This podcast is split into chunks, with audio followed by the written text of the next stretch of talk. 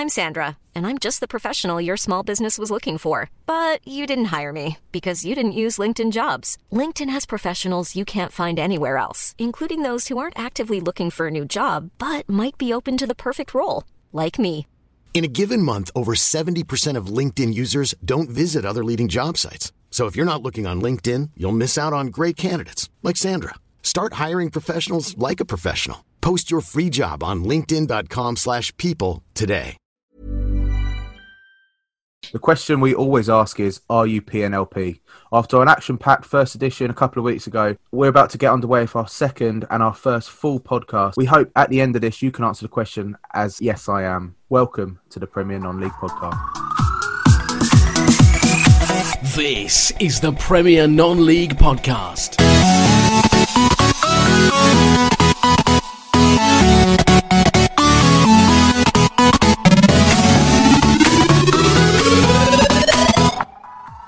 Joining us this week, I've got Trevor, we've got Pete, and we've got Johnny.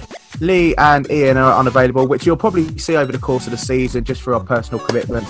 Um, Ian is helping fight the world against COVID right now as he's volunteering at a test centre, which is great to see. So he unfortunately hasn't been able to join us tonight. But gentlemen, how are we doing? It's good to be back for our first full episode. Great to be back.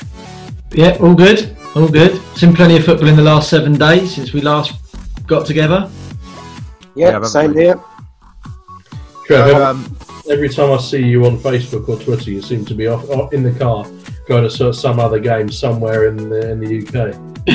Well, do you know what? I've had so long where I haven't been able to get to football for quite a number of years, and now my personal circumstances have changed. I'm making the most of it. Um, you know, what with the restrictions that could change at any minute. Uh, you know, me and one of my mates who I zoom with on a Sunday evening normally, um, we're getting in as many games as we can. Tuesday, Saturday, if there's a Friday, just in case it all goes a bit Pete Tong again. Love it. to be honest, if you don't wake up on Facebook on a Saturday or a Tuesday and see Trevor with his little uh, selfie in his car about to go on another uh, non-league Okay. adventure, it's not the day's not complete to be honest. So I, I wonder if I will I be in that selfie tomorrow night when we go to uh, Lewes. Mate, we can have a joint selfie tomorrow. I would no do problem that. at all. Socially distanced, of course, but. Of course. Um, chap, so the season is well and truly underway now.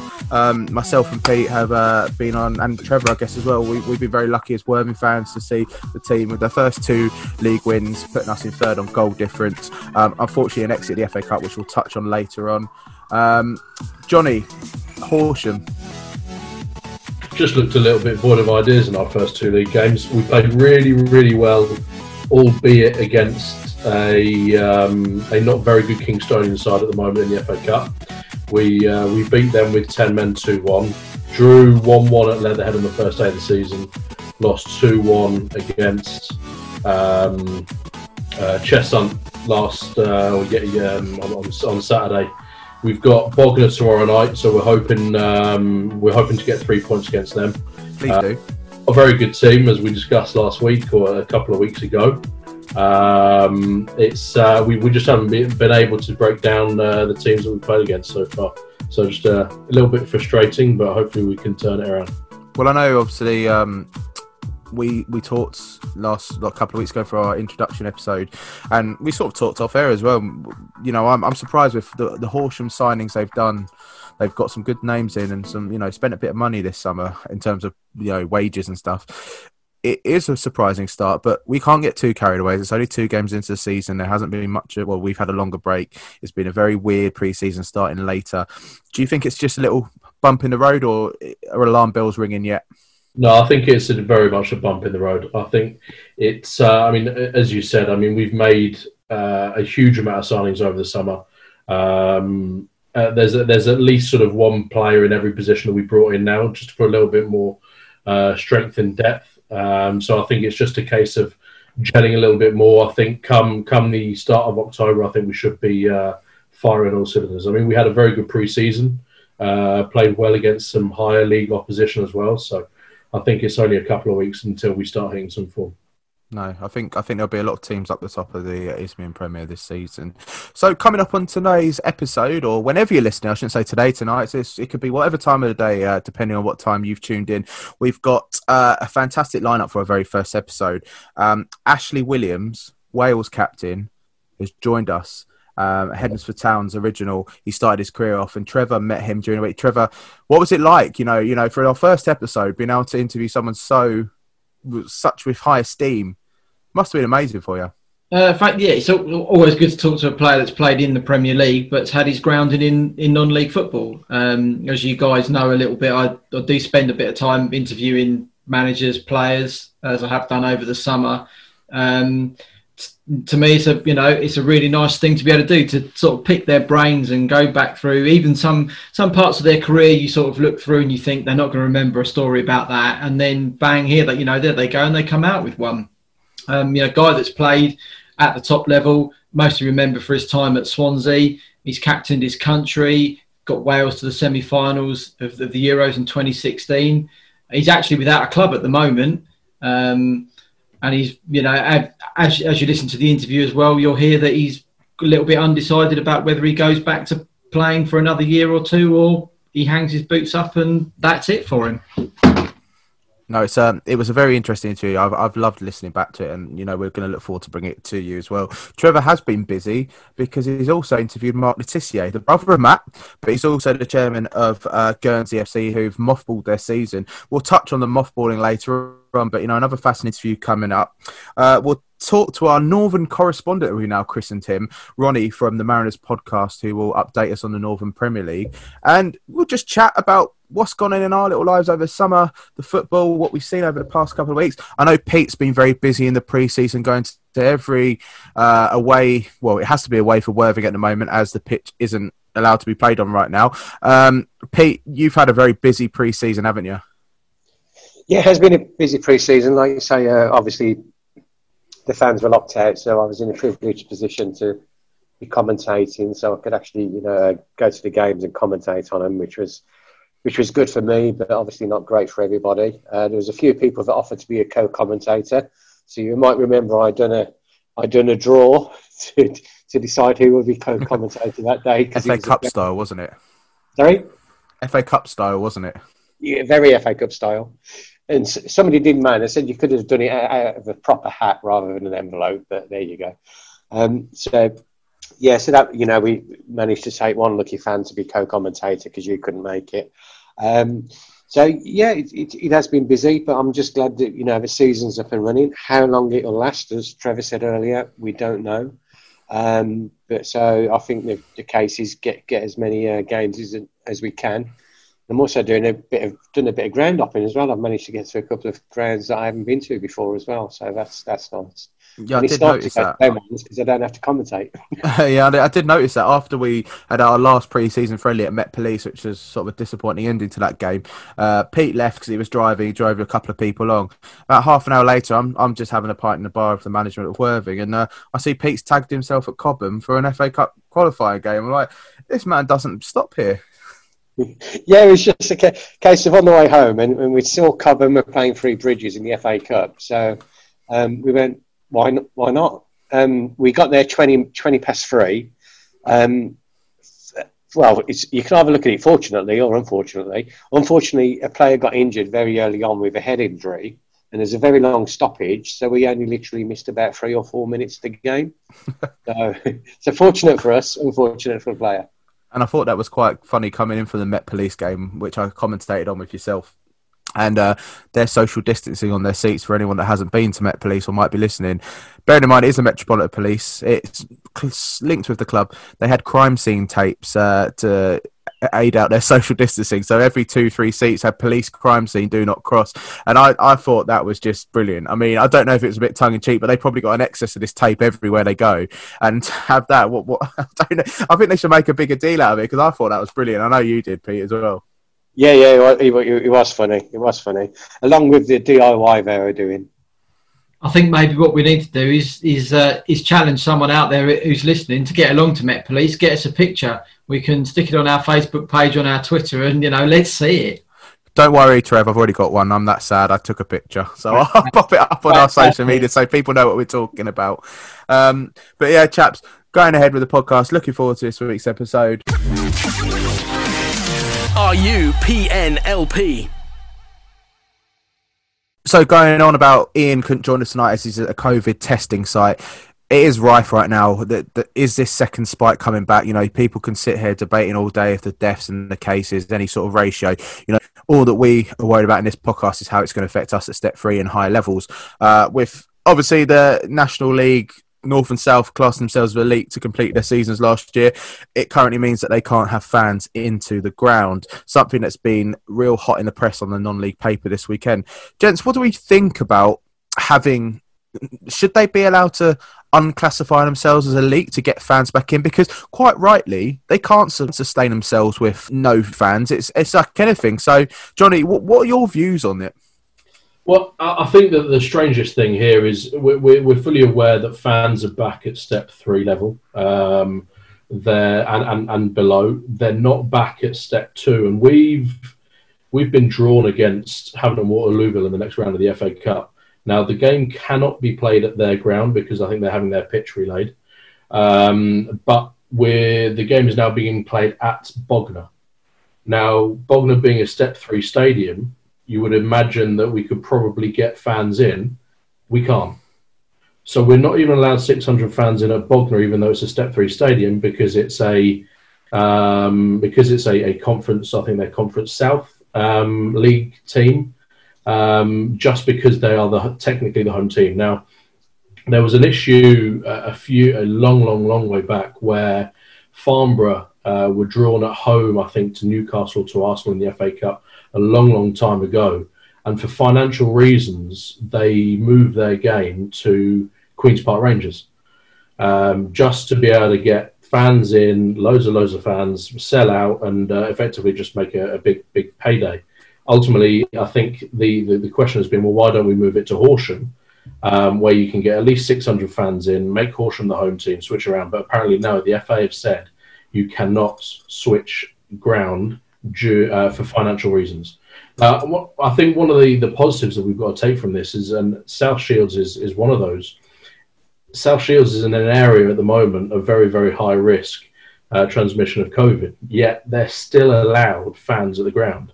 Socially distanced, of course, uh, with all the precautions and measures that they're putting in place. So I think, in regards to curtailing a season early, I think we're probably in a very, very good position right now where step three below is is not going to get um, curtailed early. Uh, now, obviously, if we have another full lockdown, then it is it's completely dependent on that. But I think the fact that we're having local lockdowns and yet football is still being played within those areas of local lockdown, I think it's a, it's a fairly good sign.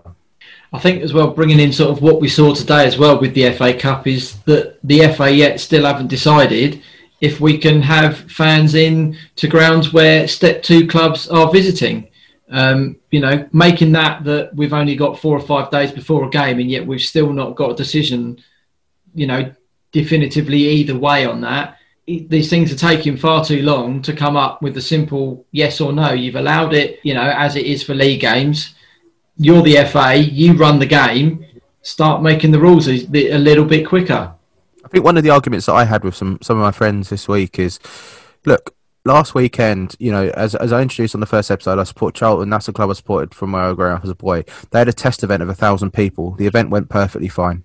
You know, in a bigger ground like the Valley, there's plenty more space, even more so than a non-league team, to spread out. Everyone behaved themselves. They could book in a little bubble. You could book in a social bubble. There was a seats distance. So tell me why, you know, even League One, Two, you know, conference, they got some very nice grounds there. Why are we not doing it? I think the FA need to sort this out because I think the government do as well. And I'm not going to get all political because I know I'm sure we've got all different political views on this podcast, and it's not a political podcast. But the government need to see that football in the UK is a massive, massive cultural thing. It's people's life. People live for football, and you know uh, we've spoken about on other serious podcasts that we might do over the summer about how you know, you get these fans that go to the games and they are really struggling mentally to not have that output where they have their friends, they have their team, they have their following, they have their social life at a football game. And not only that, I think I've read something today that, you know, hundreds of clubs could possibly go out of business within the next year if it doesn't sort it out. What can we do? What can this, what, how can they prevent people going into game if they can all be sensible. Because I know for a fact, Peter and I on Rebel Yell Live and the podcast that we do for Worthing, we've stressed it so many times. And yeah, there's been a couple of occasions where fans have let emotion take more of them. That's going to no, that's going to be natural at this level. But you know, the more matches we've seen, the better behaved the fans have been, the more socially distanced they've been in their pockets. Trevor, what what can we do? I'll pick up on on two bits there, James. I went to Tunbridge Wells on the weekend for the second time this season. Um, they had the maximum 300 people in there. I didn't know till after the game that there was a 300. And if you've ever been to the Culverden Stadium, those that have been listening, there's a big concrete bank behind the top goal, which is where most people congregate. And as I said, it's the second time I've been this season as well. I think they had about 240 first FA Cup game of the season. And from where you stand in the grounds, you can look at points there and think, it really doesn't look like people are socially distanced. Everyone's there, they're too close. As I walked up through half time because I wanted to get a picture of the team ball from a blog, walking in, in amongst people and, and everything and that, it was perfectly safe, perfectly fine. There were gaps between people. You know, they were at least they were at least a meter. There may be one or two that were weren't quite, but 300 people in there was spaced out, plenty of room. You probably could have fitted another two or 300 in there. And then today we get the National League being allowed to stream their games to fans in the clubhouse.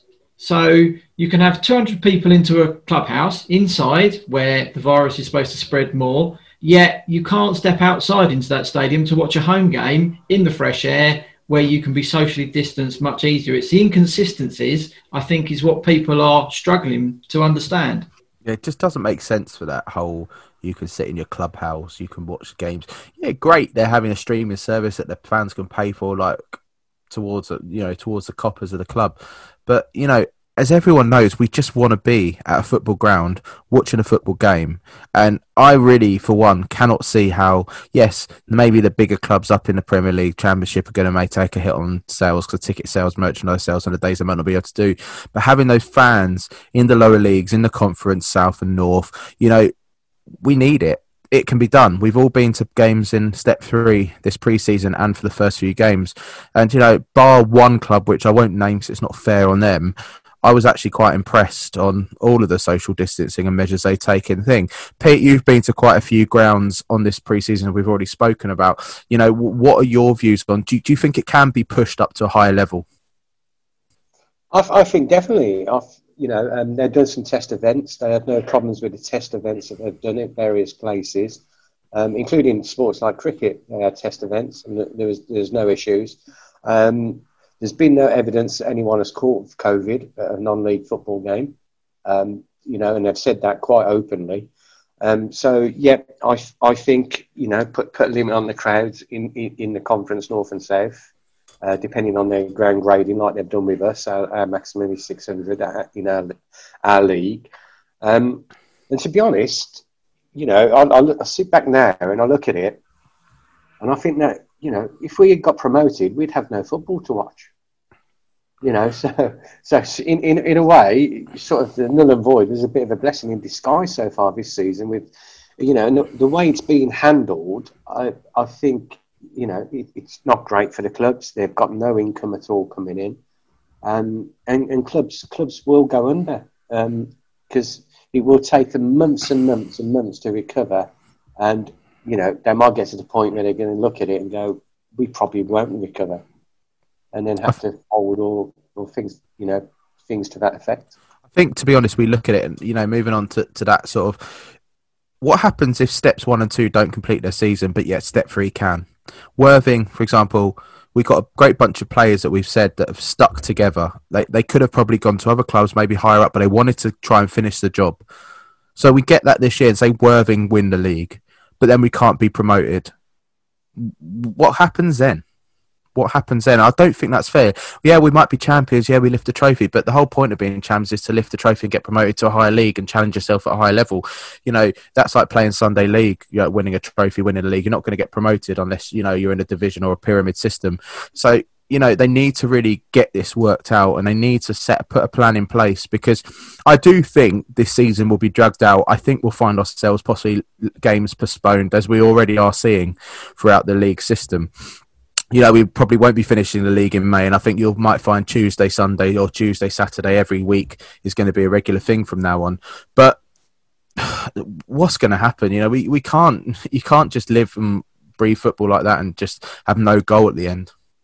I think as well, James, on your point there is um, clubs disappearing is then going to create imbalances all through the season. You could find one league finishes with about 15 clubs because five have had to drop out. And then when it comes to next season's allocation of who's moving where, they're going to suddenly go to a club maybe that's finished mid-table and gone right. You've got to take promotion to fill the gap there, and that club turns around and goes, "Well, we're not ready for promotion. There's no way we can cope with that.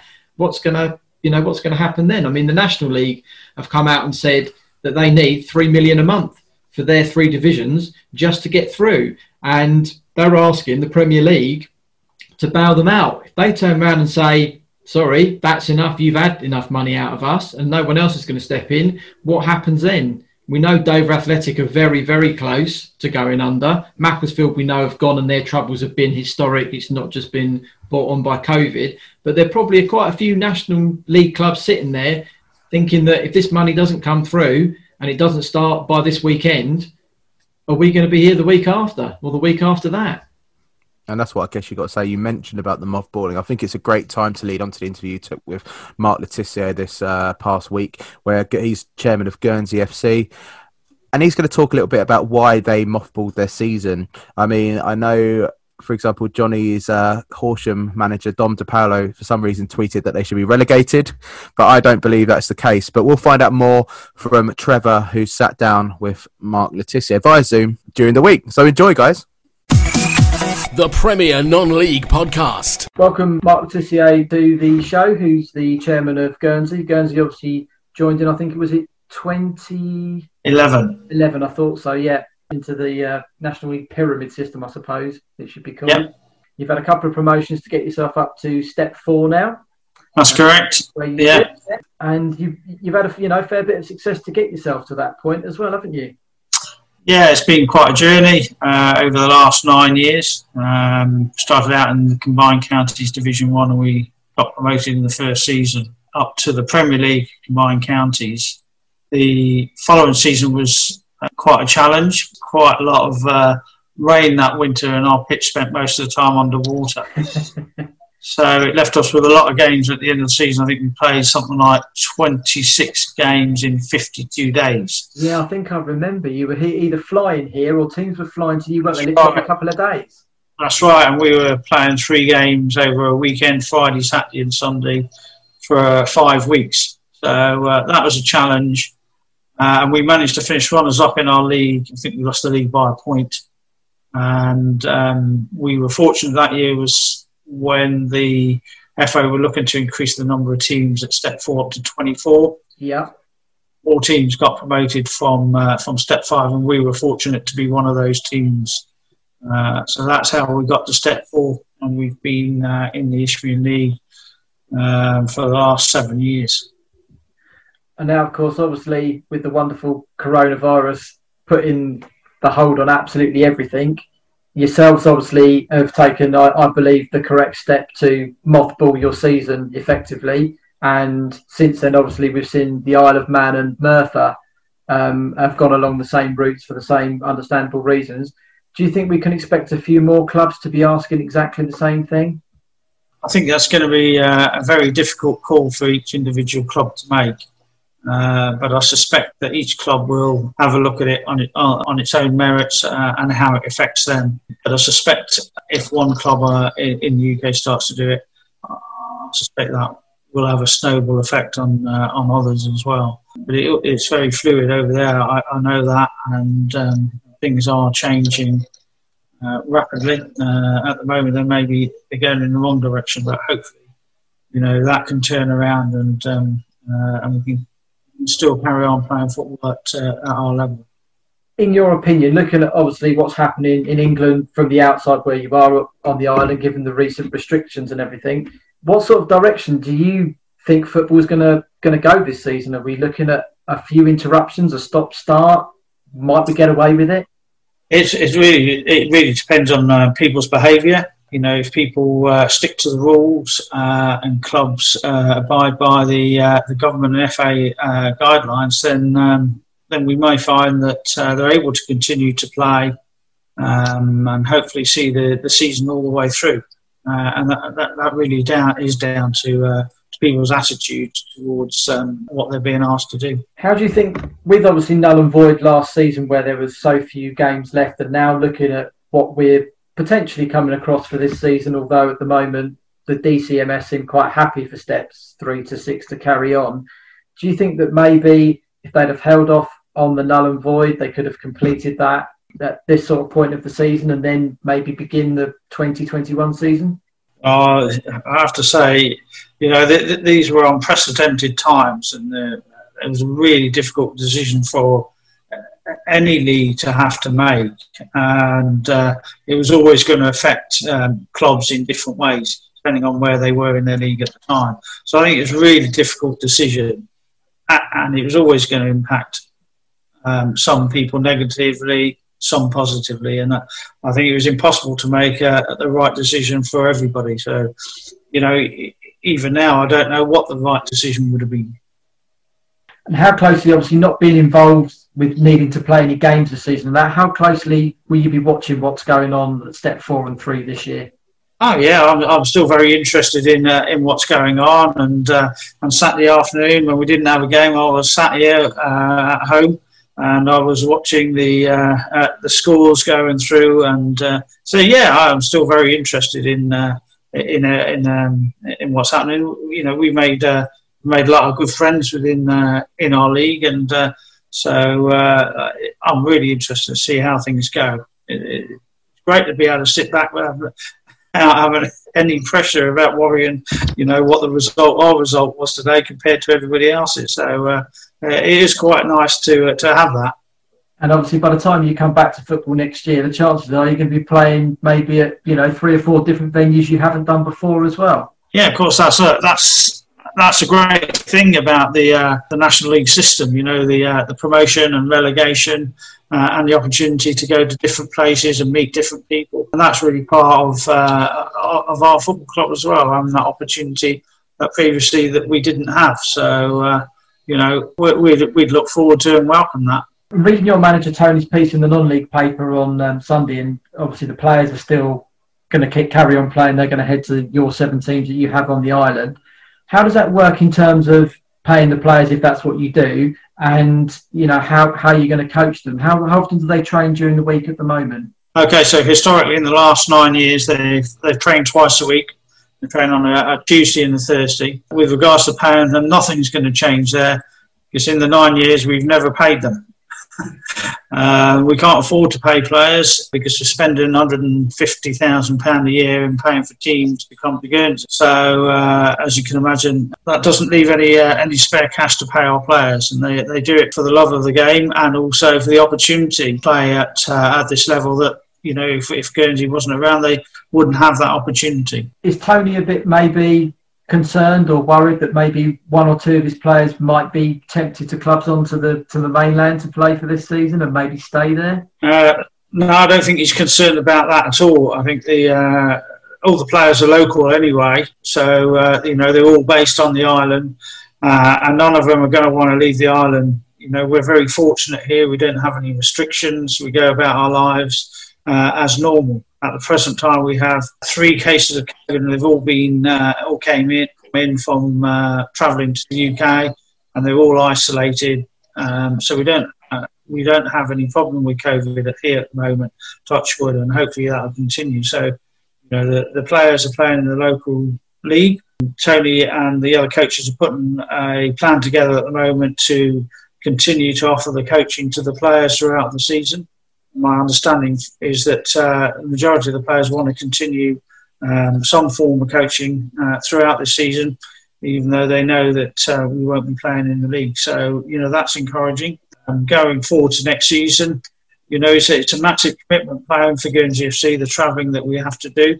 You know, there may be one or two players that uh, say, you know, I've, I've done it for a, a number of years now, and maybe, you know, I'm quite happy just to play in the local league from now on you know, hopefully that's not the case because you know they're, they're, a great bunch of lads, and you know they, they work really hard and they, they commit a lot of time to the to the club by uh, travelling away as often as they do. So uh, hope you know, hopefully the uh, there won't be any of them that will drop out, but you know I, I, suspect there may be one or two. But that gives you know, an opportunity for some of the younger next generation players um, to have an opportunity to play at step four uh, at an early age. So that'd be great. Have you got quite a strong progression coming through youth ranks to the first team?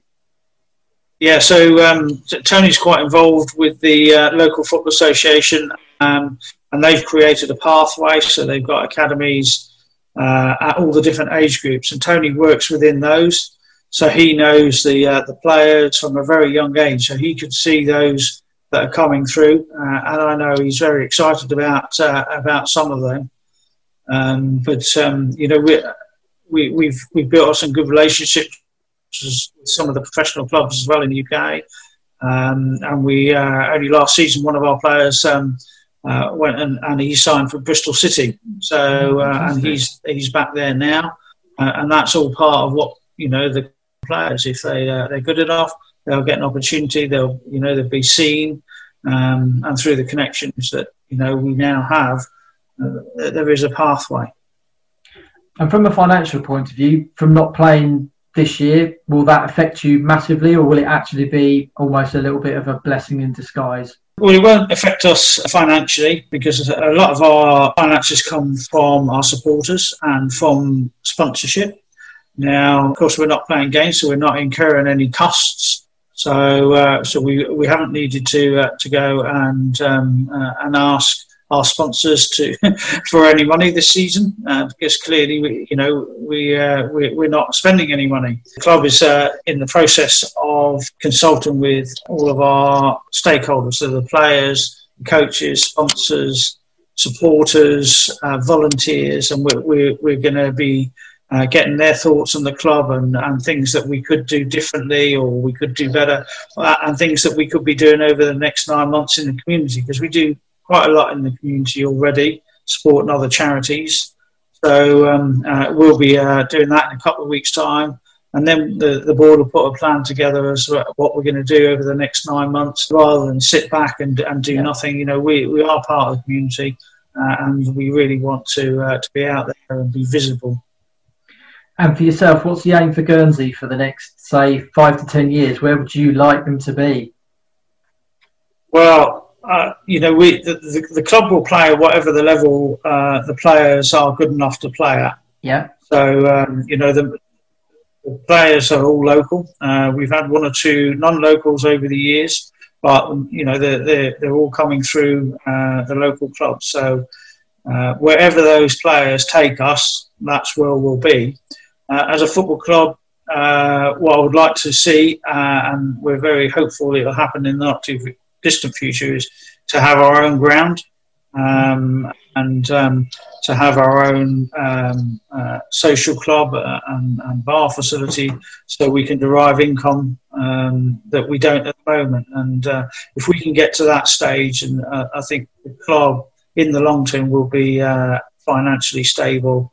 And um, that, that, that's really our aim over the next five years. And just to finish on, pick out one or two of your players that are the ones to watch for for the future? Oh, um, thanks for that.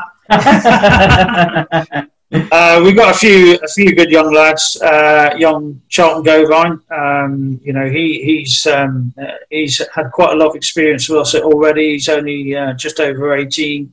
Uh, he's done really well. Uh, unfortunately, he's had a few injuries. Uh, and uh, but he's going to be certainly uh, one to to have for the future. We're really excited to, to, have him. We nearly lost him to Bristol City, and unfortunately for him, he suffered an injury and and had to come back to us. So you know, um, who knows what will happen in the future? But um, you know, he's one that uh, we're really, uh, really pleased to to have, um, and we're we're really um, looking forward to seeing a lot of him. Brilliant. Lovely. Mark, thank you very much for your time. Appreciate it this afternoon. You're welcome. Anytime. Uh, and um, we'll look forward to watching what happens for you for next season. Yeah. It'll be a bit more relaxing than it normally is. well, good luck with the podcast as well. Are you PNLP? Trevor, thank you very much for sitting down with uh, Mark Le Tissier and really fascinating insight because it's something that as non-league fans ourselves, we haven't had to face with the possible mothballing of our complete season. Um, I did have a little bit of Joshua with Johnny there about Dom Di Paola saying they should be relegated on social media. A little bit outspoken. I was surprised, but you know we felt that with as Worthing fans last season. Johnny, what, what do you think about the mothballing of the season by Guernsey? I, I think it's, it's it's obviously tough for them. Guernsey have closed their doors. Um, completely they're getting on with their lives. They're able to go out at night. They're able to go to restaurants, go to a cinema. It's, it's, it's obviously completely the right decision for, for the Guernsey community. I mean, what I was was most shocked of is is the amount of money that they spend on player travel um, for the year, which which means that they're unable to to pay their players. And to be fair, I know Guernsey is obviously a very small island, and they probably don't have too many grassroots leagues.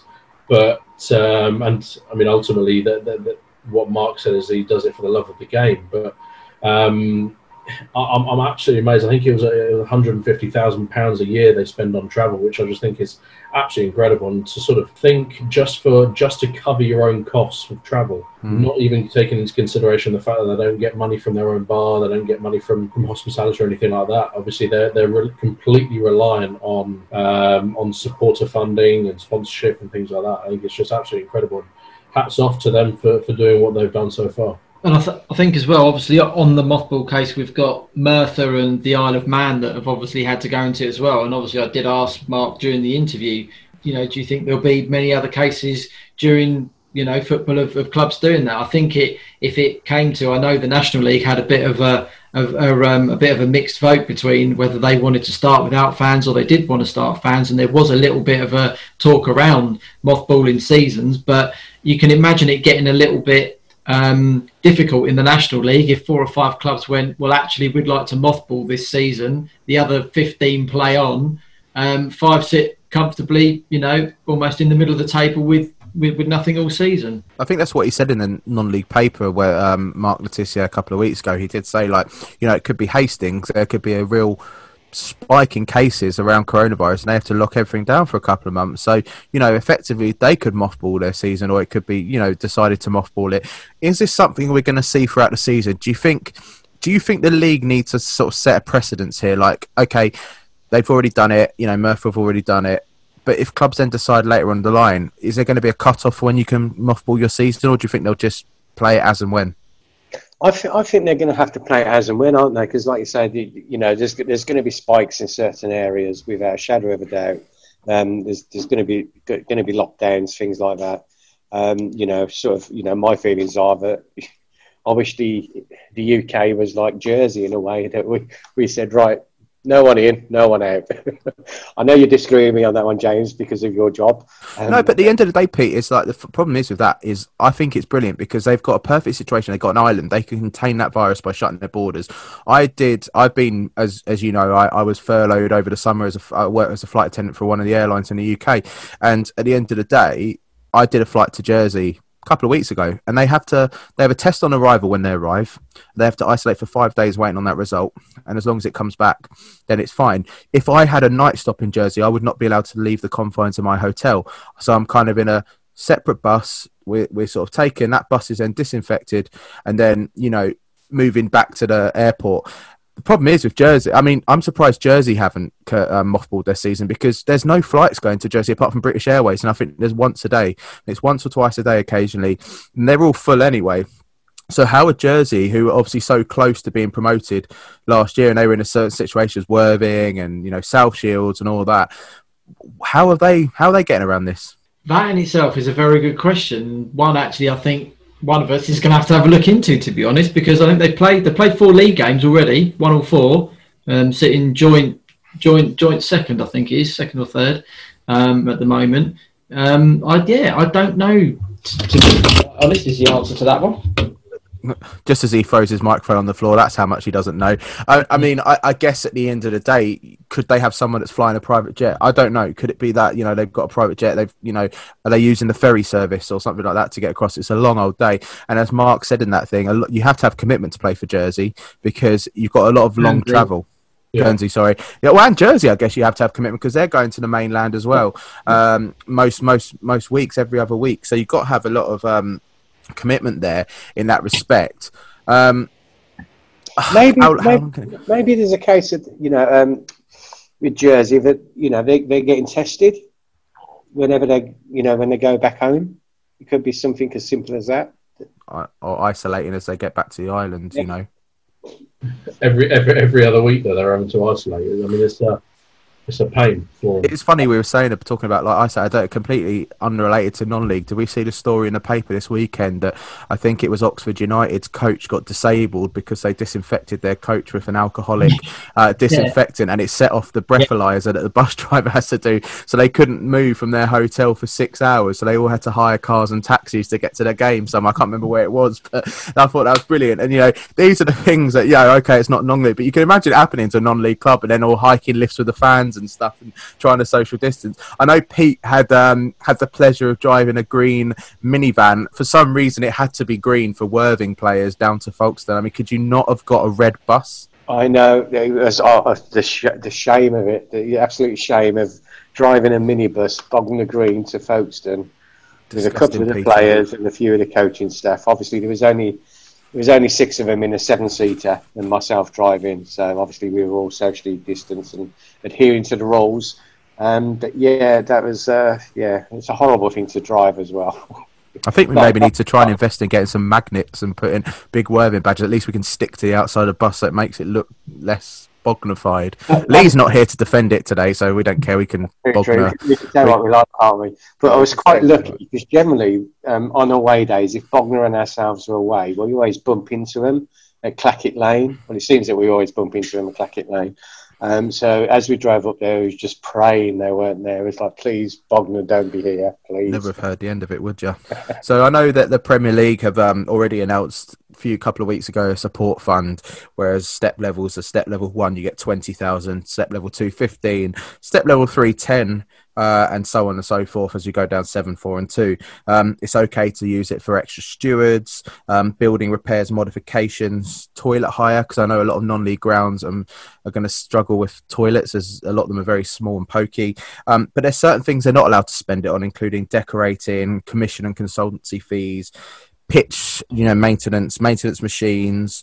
One thing that is surprising is they can spend it on away travel, but they're not allowed to spend it on fuel. So tell me how that isn't linked because you'd have thought fuel is maybe part of the away travel. But there's also the talk of the Premier League going to add more money, especially to help this non-league situation right now. But they're saying that it shouldn't be reliant on them, and the government need to step in.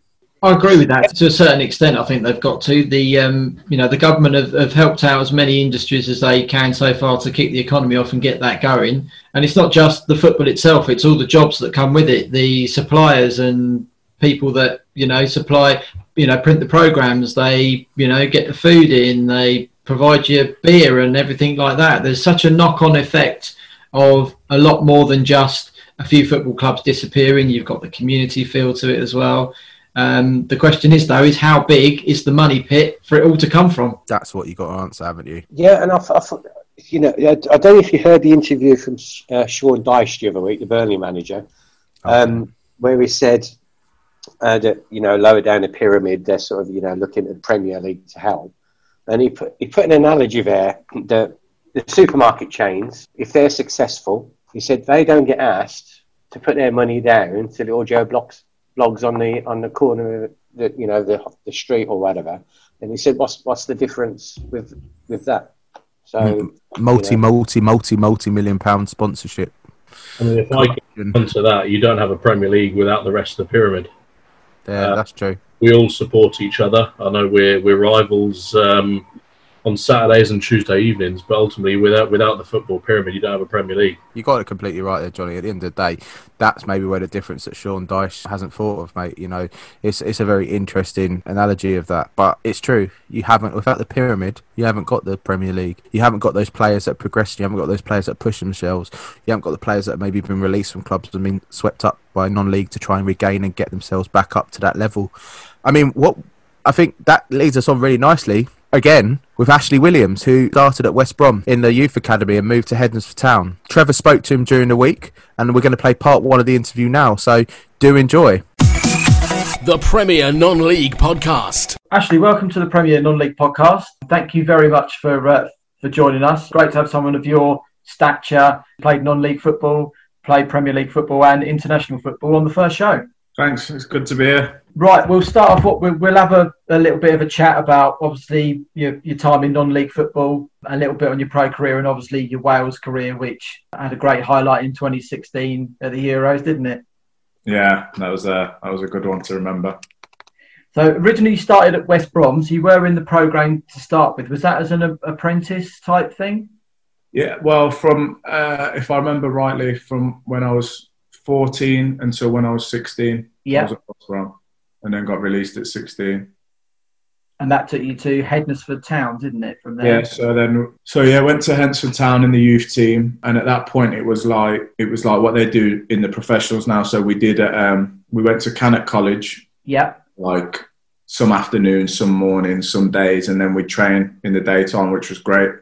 Um, which was like a good a bit of training for for the life that I ended up living for the re- for the rest of my life up to now. And obviously going through a little bit on uh, on Wikipedia, Beefeater, a petrol station, a sideshow at Drayton Manor. What was the sideshow? No, it weren't a sideshow. Oh, right, okay. it was uh, where the you know so there was two companies at Drayton Manor. Yeah, Uh, one was that operated the rides, and the other one operated the games. You know where you'd like yeah, knock down three cats or whatever you do. yeah. So I know what you mean. Yeah. I, I was on the games bit. Oh, fantastic! And obviously, I suppose Beefeater and working at petrol station, you sort of supplemented the income you were going to get at Hednesford.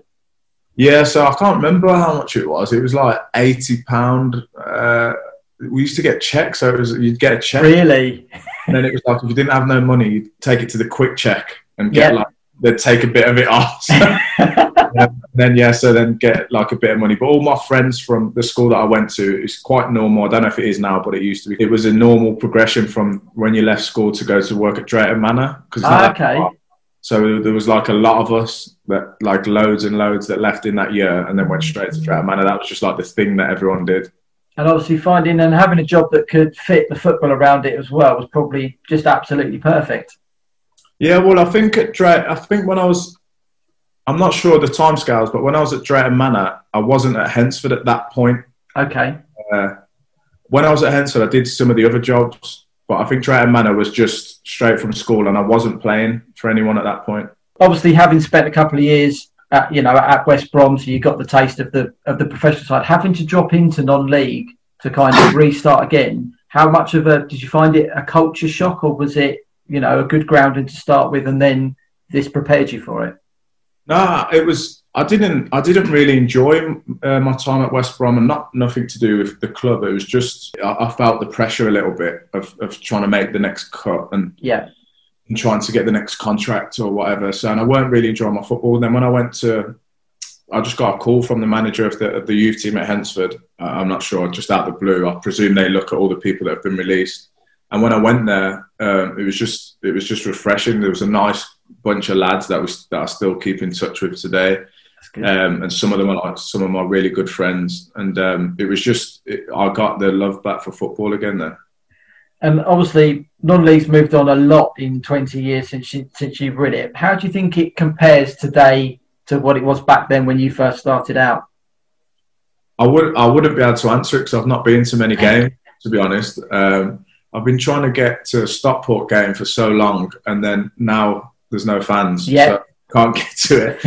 uh, uh, my knowledge of the non-league currently is is limited. Really, I don't know too much about what it's like there, or the standard, or or anything really. obviously pick, pick, picked up by Stockport County. Were you scouted, would you say, or did it come really out of the blue? Well, the uh, the chief, yeah, I was scouted for playing for Hednesford. At that point, I, I think I was, I'm not sure, maybe 18, and I was Yeah. playing for the, the the reserves in the first team, and then just kind of started playing for the first team at Hednesford all the time. And then there was a, a scout called Gil Prescott that tried to sign me for Halifax. Yeah, Then he moved to Stockport, and in the in the in that gap, I'd been to Oldham with um, Ian Dowie was the manager, yeah, and they wanted to sign me, and it was the same thing. It was something like they wanted to pay seven grand, and Hednesford wanted ten or something. right, yeah, like that, you, you can't figure this out. And then I didn't go to Oldham, and then I think like a, a month later, I had to go on trial at Stockport, and then um, for a week, and then earned earned a contract off that. And how did you find that the step up from where you were obviously playing part time, going back into a full time game again? Uh, it was difficult at the start. I, I remember um, being like really tired and my legs were hurting for a long time and everything, and just the training every single day. Um, because when I was in the youth team at Hednesford, it was it was every day, and then Yeah. the first team was Tuesday and Thursdays, and play Saturday. So um, it was it was difficult at the start, but I loved it because it was like that's the job that everyone wants to do, isn't it? All, all young kids, all young boys, kind of want to play football every day, and what what better job is that? Yeah, everyone certainly does. You're not wrong there. Your next two clubs you had from Stockport, Swansea and Everton, are the best two you will probably remember for your playing career for. To play 319 games for one club, though, is a massive achievement for, for any player when you see how quickly players move around these days, you know, not just in the professional game, but non league as well. Yeah, no, I think that that was uh, that was obviously a massive chunk of my. Um, I was at Stockport for five years, which kind of it didn't seem as long, um, but it was five years, which is quite a long time as well in football. And then at Swansea for just off ten years, I think. So that was like the, the big part of my uh, career, and I think people always associate me in Swansea, uh, and we had such you know su- such a good ten years as well. So yeah, and then obviously Everton is another massive club, um, probably bigger in stature than Swansea. You know, everybody knows Everton. They've been in the Premier League for I don't know how long. So yeah, tho- those two. The, the the jump from Stockport to Swansea wasn't so different. I think I was ready at that point to Yeah. to go to a team uh, a little bit higher, and it was only one. It was one league higher, but I went in the March on loan. But we was top of the league at Swansea, so we kind of knew it was going to be a championship, a move to the championship. Um, in terms of the football was a, a very different, but I didn't I didn't feel at that point there after five years at Stockport I was ready to go. I feel and I was used to the, the lifestyle of, of training every day and, and what it takes to be a football player. I picked out as well 2009, 2010 as a team, you only conceded 37 goals. Was that the equivalent of parking the bus? 2009, 2010, I think that Yeah. was that Paulo Sousa's year. I think so, yeah. There's, yeah. Because if it was that year, we Yeah. did us most weeks. Five one. We won a lot of games though. We'd win them like one 0 or it'd be a nil nil because he was a very defensive uh, manager. But it was it was that was a really good season. You know, I loved playing for him. And obviously, to play under someone like Paulo, who's who's who's you know played at played Portugal in the Euros, the World Cups. He's played for Juventus. He's played, I think, he played Inter as well in Italy. Do you feel you can you can learn from more from those types of managers because they've got just a different grounding away from our own game? No, I think like, I've had a lot of managers uh, across. We, we seem to t- turn over every year at Swansea at one point, but I wouldn't say I learned more from you know a, a, a Sousa or a Laudrup or a Koeman any more than I learned from a Chris Coleman or a Brendan Rodgers. So it, it was just different things. It was just uh, the, the the foreign ones were a little bit. They worked differently. The, the, the way they set up the week and the training sessions and everything. So it was just taking what you can from all the different types of managers, really. And how how as a player, like you say, you had quite a turnover of managers at Swansea, and obviously they all have their different ways of playing and that. Is it more difficult to adapt to some, or do you find it's actually quite a smooth transition period through? No, I, th- I think that it's, it's, it can be difficult at times. If you if it's if I think of like when we got um, Guidolin, Yeah. the Italian manager, that was quite difficult. And being captain, it was my job to try and smooth everything over all the time. And it was such a different way of working. The training was completely different. Um, after I think was we had Gary Monk before uh, Guidolin, if I remember rightly. So from coming from a British manager, someone that we knew and how we used to working to something completely different was was a little bit difficult to get to get used to. But then sometimes it would work the other way, where you know, like with Paulo Sousa, that was a little bit different as well. Um, and then we got Brendan Rodgers, which was just exactly what we needed and what we wanted at that point, and it just ran so smooth, and it was like a, a big boost for everyone. That's no, nothing against Paulo, but it was just a different. We never really got comfortable with the, the Portuguese or the Italian way of, of Yeah. working. Are you PNLP? part one of the Ashley Williams interview. Part two will be coming up later on the podcast. I bet you anything he's glad he's not working at Beefeater right now because that eat out to help out would have killed anyone in that catering game, wouldn't it, chaps? I know I took full advantage of it in Worthing, supported the local uh, local restaurants. Did I? What were your fate? Did you guys also eat out to help out? Only once. Where were you going? Where did you go? To Horsham? Went to Giggling Squid in Horsham to celebrate my wife's maternity leave, and that Good was. choice. And then the baby arrived, and then I was homebound for uh, for a few weeks. I meant to say you're looking less ragged in a nicest possible way since I spoke to you two weeks ago. How is little one? Yeah, I'm getting used to it now. Uh, six hours sleep a night. It's all right. It's just broken. I'm all right with that. I've never heard anybody celebrate maternity leave. Not a year off. It's a year's worth of holiday, so she sat, she had, she had to celebrate it. Fair enough. So I guess as we've got such a big name to launch our podcast for the first episode of Wales captain Ashley Williams, Euro Euro 2016 semi-finalist Premier League footballer, um, currently without a club. One thing that stuck out to me this week, chaps, is um, Wrexham seem to have drawn attention to Ryan Reynolds and Rob McElhenney. What is going on there? Why are Hollywood A-listers interested in Wrexham? No disrespect to Wrexham, but why? To be honest, mate, your guess is as as, as good as mine. It really is. I mean, when I, I saw it come out um, a little bit during the week, and I thought, nah, someone's having a little bit of a wind up here. Um, and then I think it was uh, it popped up on the bottom of Sky Sports along the bottom there, and you think Hollywood, Wrexham, and you say no disrespect to Wrexham, but there's clubs you would have thought if they were going to get involved in, they're going to be a little bit higher up the the food chain where they can really make a big difference. Maybe them two stars haven't got as much money as they like to make out. all invested, all invested in something. Pete, I wondered if it was possibly had they filmed in that area for one of their films before, maybe gone to see the game or seen the club. Could it have been something to do with that possibly? Because it does seem so random. Yeah, I mean, do, do, do they realise what they're investing in? I mean, Premier League, but they don't realise it's the non-league Premier League. um, I think we're going to have a little bit of a, a struggle trying to get them on our podcast at one point, but we can always try. I mean, I, I am due to fly to LA at the end of October, chap. So maybe I'll go and pop to Ryan's house for a cup and we'll get him on the uh, Premier Non-League podcast then. Is that a good idea? Yeah. Maybe they've just confused Red Red Dragons with Red Devils, got it around the wrong way, and ended up with not the Premier League but the National League.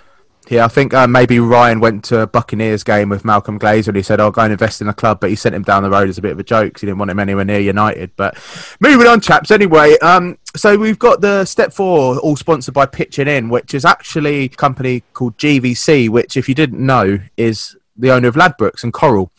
You know, obviously, last season with Bet Victor sponsoring quite a lot of the Step 4 leagues, uh, Step 3 leagues, sorry, they, um, Step 3 and 4, I guess, it brought a bit of controversy. So, what are your views on pitching in? Because from what I've read, it's a brilliant idea and a brilliant setup. And, you know, Ladbrokes could have chosen to, Ladbrokes Coral sponsoring it, but they chose to set up this new sort of crowd fund, not, not crowd fund, but investment, donating to non league teams. What, what are your views? Well, I think actually um, it's nice to see something like that coming back into football. There is a lot of um, maybe not so much bad feeling, but there's a little bit of tetchiness around betting companies, um, around casinos sponsoring a lot in the Premier League clubs like Mansion and and uh, companies like that. It may seem to some it's a little bit kind of backhanded and under the table what they're doing. It's not quite you know as legit and everything as it looks, but in this day and age to be able to get a sponsor to cover all three divisions again, fantastic job the marketing department's done, I think. Yeah, I mean, uh, firstly, I think it's it's great to have them on board, and obviously, what they stand for behind the scenes is probably not great. And to give you a bit of insight, Horsham, for example, and to be fair, probably most of the clubs at our level, we're all community clubs. And within our ethos, we tend not to go to betting companies, alcohol companies, adult entertainment companies, whatever it may be. Companies are they? uh, non adult entertainment companies in uh, football. Yeah, well, literally have no idea. You know, funny you say that. I saw a thing on Twitter a week, and I think club in Belgium or the Netherlands, which is now sponsored by a, a local adult lap dancing club, will say, and the entrance to the main stand has got an inflatable pair of women's legs, and that's the entrance. I mean. I thought it was funny. If it's a wind up, I don't know, but I think we should move swiftly on there, shouldn't we? Really, before we get away. But sorry, Johnny, I had to butt in there. But what, carry on what you were saying. No, but I mean, ultimately, obviously, we're, we're all community clubs at this level, uh, especially at this level. And uh, the the Bet Victor sponsorship was probably a little bit in bad taste. I think the fact that we've got the the, the pitching in now, obviously, that the, the backers are, are, are similar to, to Bet Victor, but I think ultimately it's it's, it's masked, it's a lot better. It's all aimed at uh, obviously pushing money back into grassroots football, which I think is positive at the end of the day. Yeah, and I, I, I totally agree with that. Like you say, if, you know, if someone is getting siphoned off from betting companies to come down to this league, it's not like it's Bet Victor. Um, you know, it's it's called the pitching pitching in. You know, there, there is a problem with gambling in this country. We all know that the government's trying to legislate against that. So it's good not to have an actual betting company's name against it. Um, because it's, so, it's it is so easy to gamble these days. Uh, you, you know, you can just pick your mobile up while you're watching a football match and, and fritter away, you know, 10, 20 quid. And I can imagine people do get addicted to it. And then and then they're chasing the winnings, and before they know it, you know they've got real problems. So to have not actually have a betting company's name against the league, I think is a good thing. I think that was the worry overall because you look at clubs like, for example, Wigan, and look at the awful story that's happened to them. And no, not to cause any libel cases here or anything, but you know there was a big sort of link with the sort of administration and the sponsorship of the shirt, which was all betting companies based out in the Far East. You know, it leaves you a little bit in bad taste. So I am glad that it wasn't named the Ladbrokes Coral Isthmian Premier. You know, years ago we had loads of leagues sponsored by you know cup sponsored by you know cigarettes, alcohol, gambling. But I think we've moved on from those days, haven't we, chaps? Yeah, and I think it's something that it's just it's it's so much more relevant. It's more accessible. It's easy for for people to get hold of. The days gone by, and that you had the football pools, and you know you had one or two betting shops maybe in your village or your town, and that was it. You know, these days you pick up your mobile, as you know, as Pete said, and bang, before you know it, you're down 10 grand and all of a sudden you know your house is on the line your mortgage your, your family everything. Trevor you're a very rich man. I wish i was. A lot of money. I don't know if you saw a few years ago there's a documentary on how these gambling companies bring you back in and people try and get away from it and then they get tempted in by offers sent through the post. Oh, we've put two grand in your account to bet. And they think, oh, two grand free money, and then they get back in and they get back into that debt, and it's a vicious circle. And you know, I luckily haven't seen it in any of my friend base, but you know, we all do it. I mean, I put the odd one pound on here and there on an acca or something on a Saturday, but I luckily know when to walk away. But sadly, so many people don't. And to have the sort of Bet Victor branding, you know, right in front of you, you know, it was a big step up from having an adhesives company sponsoring it the previous season. Yeah, I mean, from, from my point of view, I'm actually fortunate enough that I'm actually not allowed to bet on English football due to my relationship with Horsham as an, as, as an official member of the club. So uh, I tend to bet on American football now. And that's only four months of the year, so I'm all right. Chaps, I think it's time to play Ashley's second part of the interview. It's been looking forward to the end of it and uh, you know finding out what what the future holds for Ashley. So enjoy. The Premier Non-League Podcast. Another thing I picked out as well during your career, quite often you got voted into teams of the year. You got voted into the team of the uh, of the decade in 2015 as well. How does it make you feel to receive the accreditation of, of your peers? Yeah, that's always the um, you know, for us, I think that players, player, or or any of those types of ones are the ones that uh, you, you, kind of respect a little bit more, and that's not nothing against the the journalists who vote. But I think that it's just it's always nice to get the respect of your peers, and it's they're in the game with you, whether it be against you or on your team, and the little things that sometimes don't get highlighted in the media or with fans and stuff, other players appreciate what other players are doing. So I think that, that those types of awards are, you know, I always uh, appreciated and, and kind of was happy about. 36 years old now, still maybe a, a, club or two left for one more contract at some level, or is there a desire to move into coaching now? Yeah, no, I don't know. I just, uh, at the minute, I'm kind of just like a, um, stay at home dad and, and settling into that a little bit. So I'm not sure.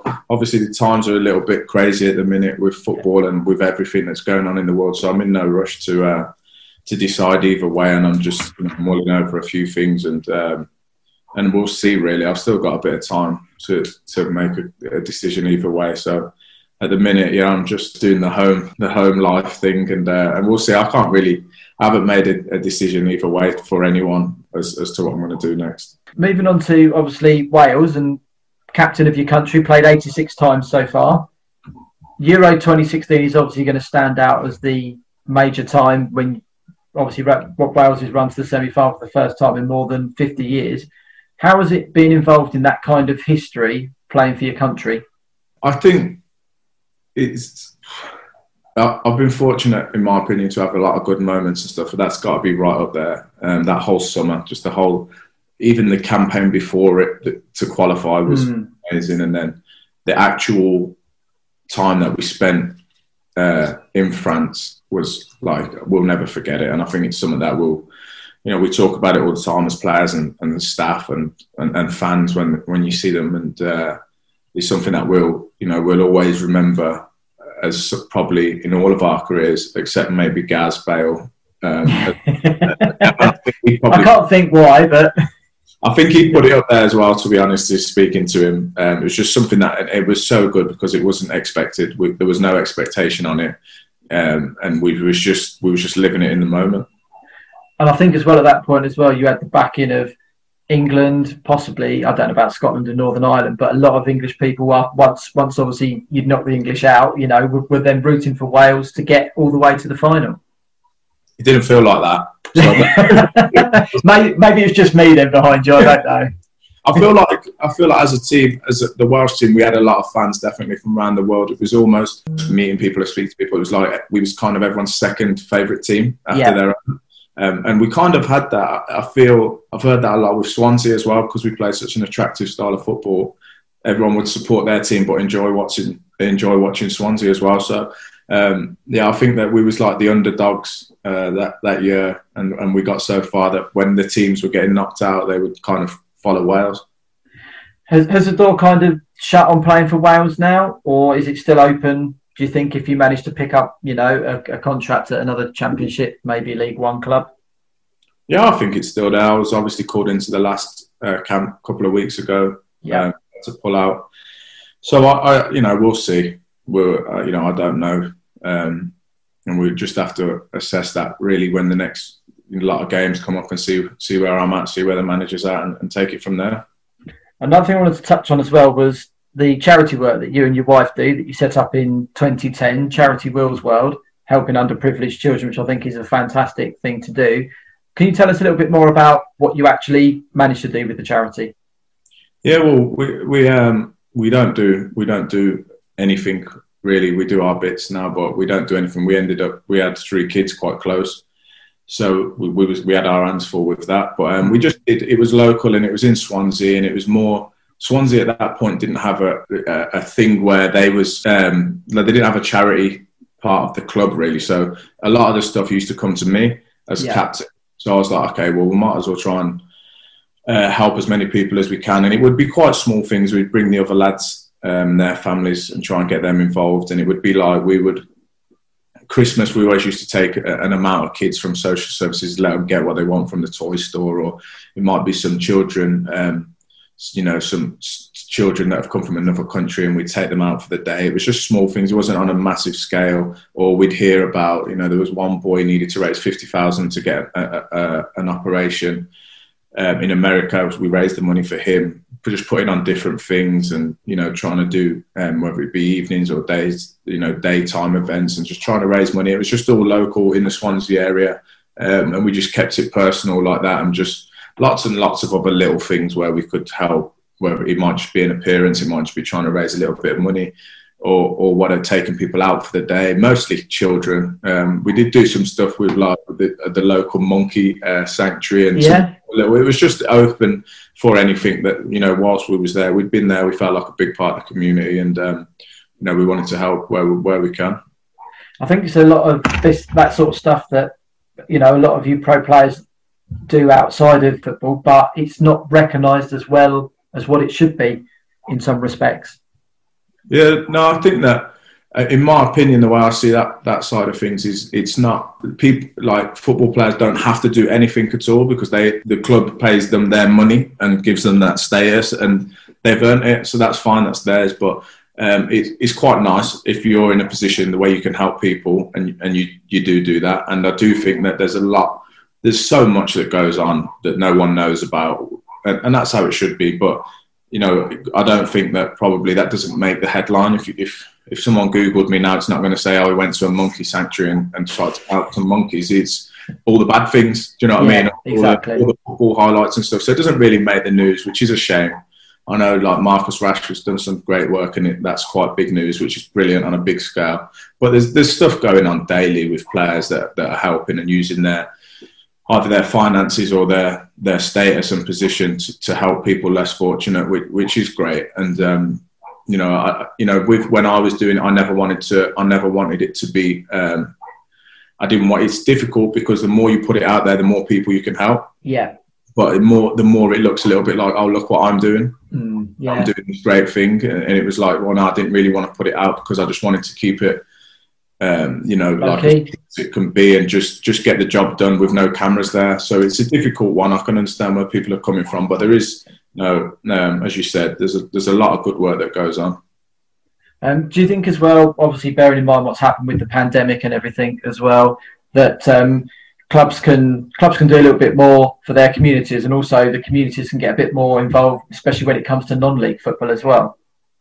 Yeah, definitely. I don't know how much like non-league, uh, you know, goes on, but I'm guessing, you know, I live close to a couple of non-league teams and stuff, and I, you don't hear nothing about it at all. You know, I'm sure they don't sell out um, every week. So, you know, in terms of like schemes to get people into the ground and give families a, a Saturday day out, Saturday afternoon day out, there's no skin off your nose. You know, maybe get some more people in there.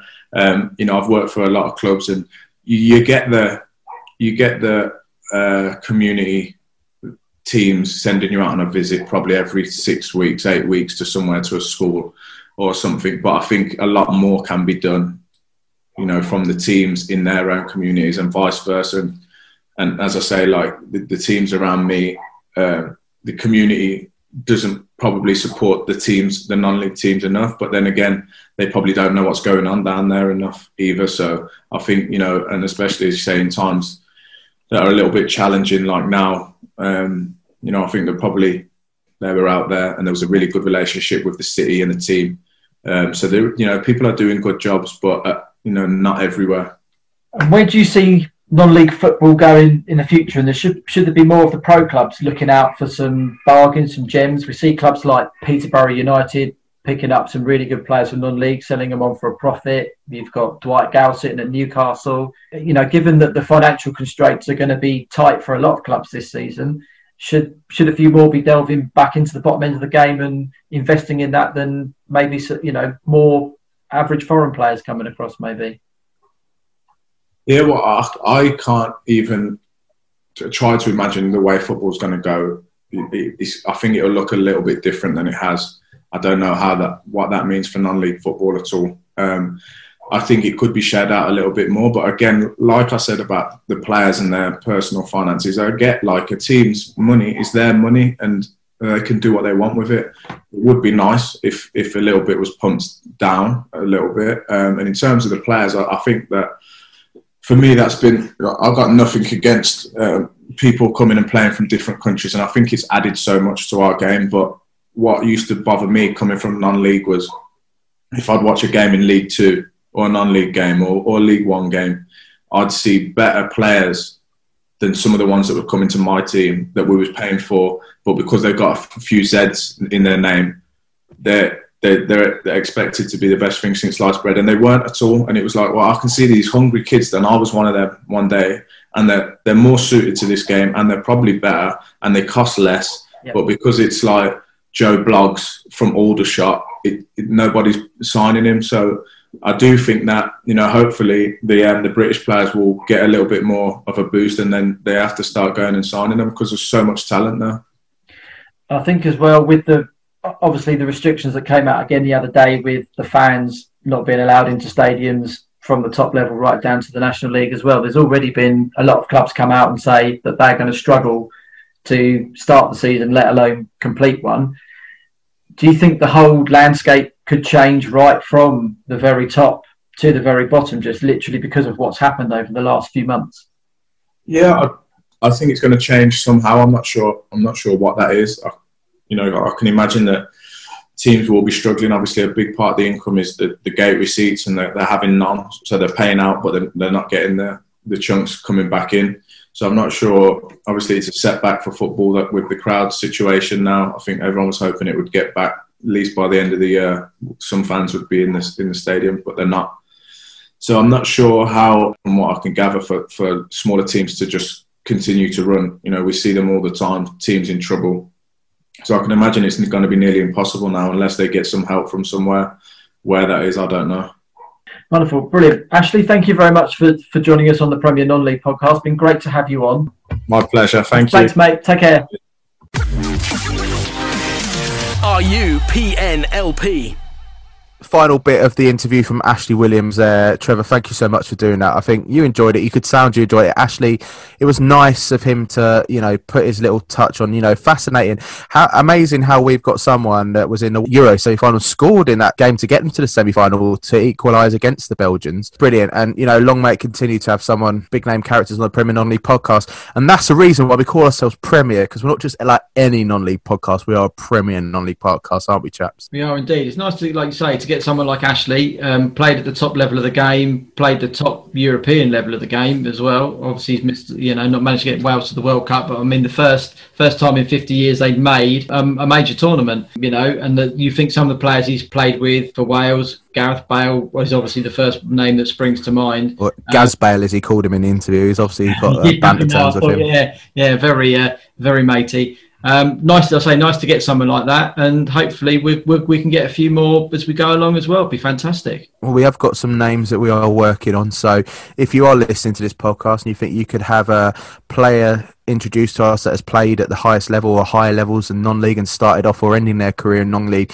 we'd love to hear from them. And one of our roving reporters, Trev or Pete, or if you're unlucky, put up with myself, have to have a little interview one day. But um, it was really, really well done. And, you know, thank you, Trevor, for putting the time into doing that. And hopefully you enjoyed it, ladies and gentlemen. So I guess moving on, to the final part of the show, we mentioned earlier the FA Cup has started. Obviously, disappointment for myself and Pete and Trev as Worthing fans. We were all at the game. Uh, went out on penalties after an amazing goal from Jesse Starkey, who started the scoring an amazing free kick into the top left hand corner. But it just wasn't to be that night. Horsham through to the next round, got a great tie against Havant and Waterlooville, as we've already said, has to be unfortunately played behind closed doors, which is very frustrating. But one thing I was wondering, the season of the FA Cup is this year is a little bit different. Do you think because of COVID, it's really got what they call as the magic of the FA Cup this year? I mean, it's debatable that you could say the magic of the FA Cup hasn't been as magical as it was in previous years growing up. But for me now, the added, you know, is it a good thing for Worthing to be out the cup because now we can concentrate on trying to get that league promotion? Johnny, what do you think? Horsham still being in the cup? I mean, ultimately, the magic of the FA Cup will not be there this year. The the magic of the FA Cup is a, a low league side against a Premier League side managed to scrape a draw at home, getting a big 30, 40,000 crowd away in the replay, ultimately taking millions into the club's coffers. Ultimately, we're not going to get that this year. Every every tie has to be settled on the day, no replays. I don't think the magic of the FA Cup will be there this year. There's not going to be a lot of money in it either. No, I mean I look at it as over the re- ones that come to mind: Crawley versus Manchester United all those years ago at Old Trafford. What a draw! I was living in Crawley at the time, and the buzz around the town was amazing. You know, they got their sponsorship by the Sun, and you know whatever you think of the Sun, it's nice to see them on a national level. Then you had Sutton United versus Arsenal, and famous Pie Gate, where the uh, where apparently there was some weird thing about the groundsman having a pie before full time and someone put a bet on and he'd like if the groundsman was seen making eating a pie he'd get a load of money behind it which was really weird. And then you've had last year chichester city which are obviously down the road from us got to play tranmere in the first round proper you know and they weren't too far away. And you know you look at that and i think that's the hurt for people like myself and peter and trevor so much. You know we just thought yeah whatever. A little bit of money a little bit of run a little bit of exposure to the club would have been good. Trev you know what would you say um, it's funny what Johnny was saying about he doesn't think the magic of the FA Cup this year, and I, I'm going to have to disagree with him because obviously the first game I went to this season was an FA Cup tie. I then managed to get to a second FA Cup tie, which then managed to uh, bring me the drama of a last minute equaliser and a penalty shootout. So this weekend, if I can get to an FA Cup game, then I'd have made every round so far. So for me, there's a magic of the FA Cup going on. Um, I've I've got on the plans this weekend either Farnborough if they're allowed to have fans because they're playing step step two Tonbridge Angels. Failing that, Chichester or Chipstead are the other two on my list. So fingers crossed I'll get to one of those three and keep my FA Cup record intact this season. The magic's there, Johnny. If we get fans in at Bognor against Havant, I'll get you a ticket. Superb. Yeah, I'd love to. Anyone against Bognor, I'd have to be, you know, supporting a Horsham. Although, kind of, I don't really want to support either teams, but I'd rather Horsham over uh, Bognor, unfortunately. But the FA Cup, as as we're about to learn, is also still very real for South Shields. Joining us now on the Premier Non-League podcast, we've got our Northern correspondent Ronnie. Ronnie's from the Mariners podcast. Hello, Ronnie. Good evening. Hi, how are you doing? You all right? Yeah, yeah, good. Thanks, mate. Thank you so much for sort of joining us, and you know, hopefully, we'll get you on a, a regular thing here. As I guess we're going to have to entitle you the Northern correspondent now. So, any branding or anything we do, No, I think we'll have to get you a special T-shirt or something. I like I like that um, I like that title. It's it's got a good ring to it. Has, hasn't it? Oh, God, marketing genius Yeah. James here. You know, um, Ronnie. Um, so tell us about yourself. So tell us about the Mariners podcast, what team it is, what team it's for, and a little bit about you and your non-league history. Yeah, so I think um, a lot of people will will probably remember South Shields recently as the club that decided to legally challenge the FA, um, and I think that we got a, a whole load of clubs behind us um, trying to change that decision of null and void. Um, I think the club spent quite a lot of money on legal fees. I think it might have been up to two hundred thousand, something like that. Um, but obviously, it, that that didn't work um, and kind of a little bit bitter, I suppose, and frustrated that when the season ended last season, it was kind of a fight between South Shields, FC United of Manchester, Warrington, and Nantwich, and South Shields in the last game we played won FC United of Manchester five two, I think it was, or five three, and like a, a fantastic game where lots of goals, lots of excitement. I think there was about three thousand fans there, but that fan base Massive. on that day also included Sheffield Wednesday fans um, and a few others who had their games called off uh, against teams like Middlesbrough and Gateshead and uh, other teams around the area. So they just decided to come and watch the the closest game that was on at the time. Because if you remember, a lot of the um, the professional clubs called off their games before our level. Um, so it was just a, a brilliant carnival atmosphere. Then for that to be cruelly taken away from us and we have to start again was a bit of pill to swallow. But we we've accepted that now. Um, we've built on the team and we're ready. We're ready for this season. Um, a bit about the podcast that we do. There's um, three of us that do it: Simon May, Chris May, and myself. Simon and Chris are twins. Uh, although they look alike, they've, they've got very different personalities, so it works really well. Uh, we've been doing. I think we've been doing it for about two years now. We've got quite a good uh, listenership. A lot of um, listeners are expats from uh, Dubai, uh, Australia, America, uh, Brazil. We've even got a, a fan club in Brazil, uh, Werner over there in Brazil. And we interview, we, we often just kind of just chew the fat every month and talk about what's went well and what's what hasn't well went so well. So we, we like to try and be independent from the club in terms of as well as giving the club uh, good feedback, we also like to be critical as well uh, because we want to show both sides of the coin.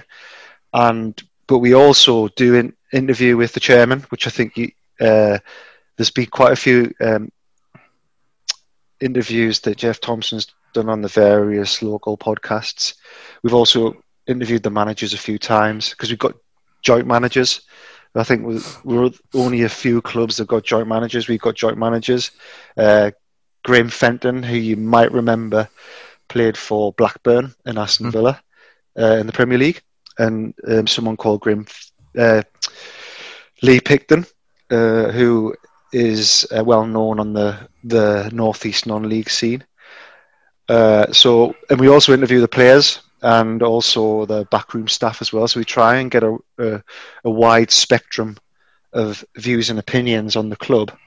Uh, recently, which has been really good, we've started um, streaming games. The club has started streaming games to people who can't make it because of the COVID restrictions, or they are um, exiled.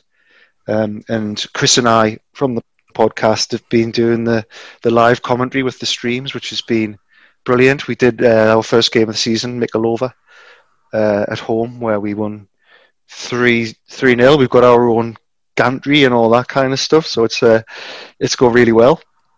So that, that in a nutshell is, is what we're all about, really.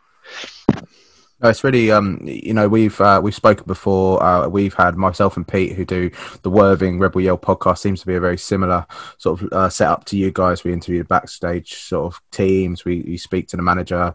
Um, mm. Pete does the commentary on Rebel Yell Live, mm-hmm. and occasionally allows me on if I behave myself. So I think that's normally the case. So I've got a, uh, it's it's that fine line, isn't it, of being a fan when you're right behind the game and trying not to get too involved, and yeah. then being professional. I mean, Pete thinks he's Mr. BBC over there, but you know you've got me and Mr. Lagerlout coming on occasionally. But no, it's it's fun and it's, it's it's amazing how you can get these new technologies. And for you guys, we haven't got the streaming down at Worthing, and I mm. know um, Horsham with Johnny haven't got a streaming service yet. But again, I don't think our fan bases are probably as big as yours that mm-hmm. would enable us to do a successful for the amount of money that it costs. Mm-hmm. Yeah, I'm the same as you. Uh, uh, Chris is the main commentator and all my job is just to turn up and not be as drunk as I normally am when the kickoff happens. well, we've yeah, already had a broken microphone this season um, already. it wasn't me though, so uh, yeah. Pete, Pete, Pete, uh, Pete t- quite rightly told off the person it was involved. But um, so going forward, how, how's your first few games been? So you've had, have you played two now? Is it the second? You had the second round this weekend, just gone. Yeah, we we we've uh, we've played 2 mm-hmm. league games. Um, and have we played two? We definitely played the first league game of the season against Mickleover. Mm-hmm. Uh, that was a tough game, and 3 0 goes down on the records, but it wasn't um, as easy as 3 0 might. Um, might say I think South Shields just kind of the, they had a little bit more quality um, than Mickleover in front of goal. Um, we created a few chances, but Mickleover were a very strong, well-established team in that league, and uh, Saturday just gone, we played um, Hyde United, and we. So sorry. An exciting nil-nil draw. Exciting nil-nil draw. Apparently, it was a bit of a uh, a bit of a damp squib of a game, um, but we we often get um, some very attritional games when South Shields go and play away because uh, uh, other teams have been known to not cut the grass and uh, make it as difficult as possible to to play football. But you know, that's it's just all part of the game. Um, I think the management would have been disappointed with a nil-nil draw, but I don't think at this level anything away from home is a good is a good result. You can't really sniff at it.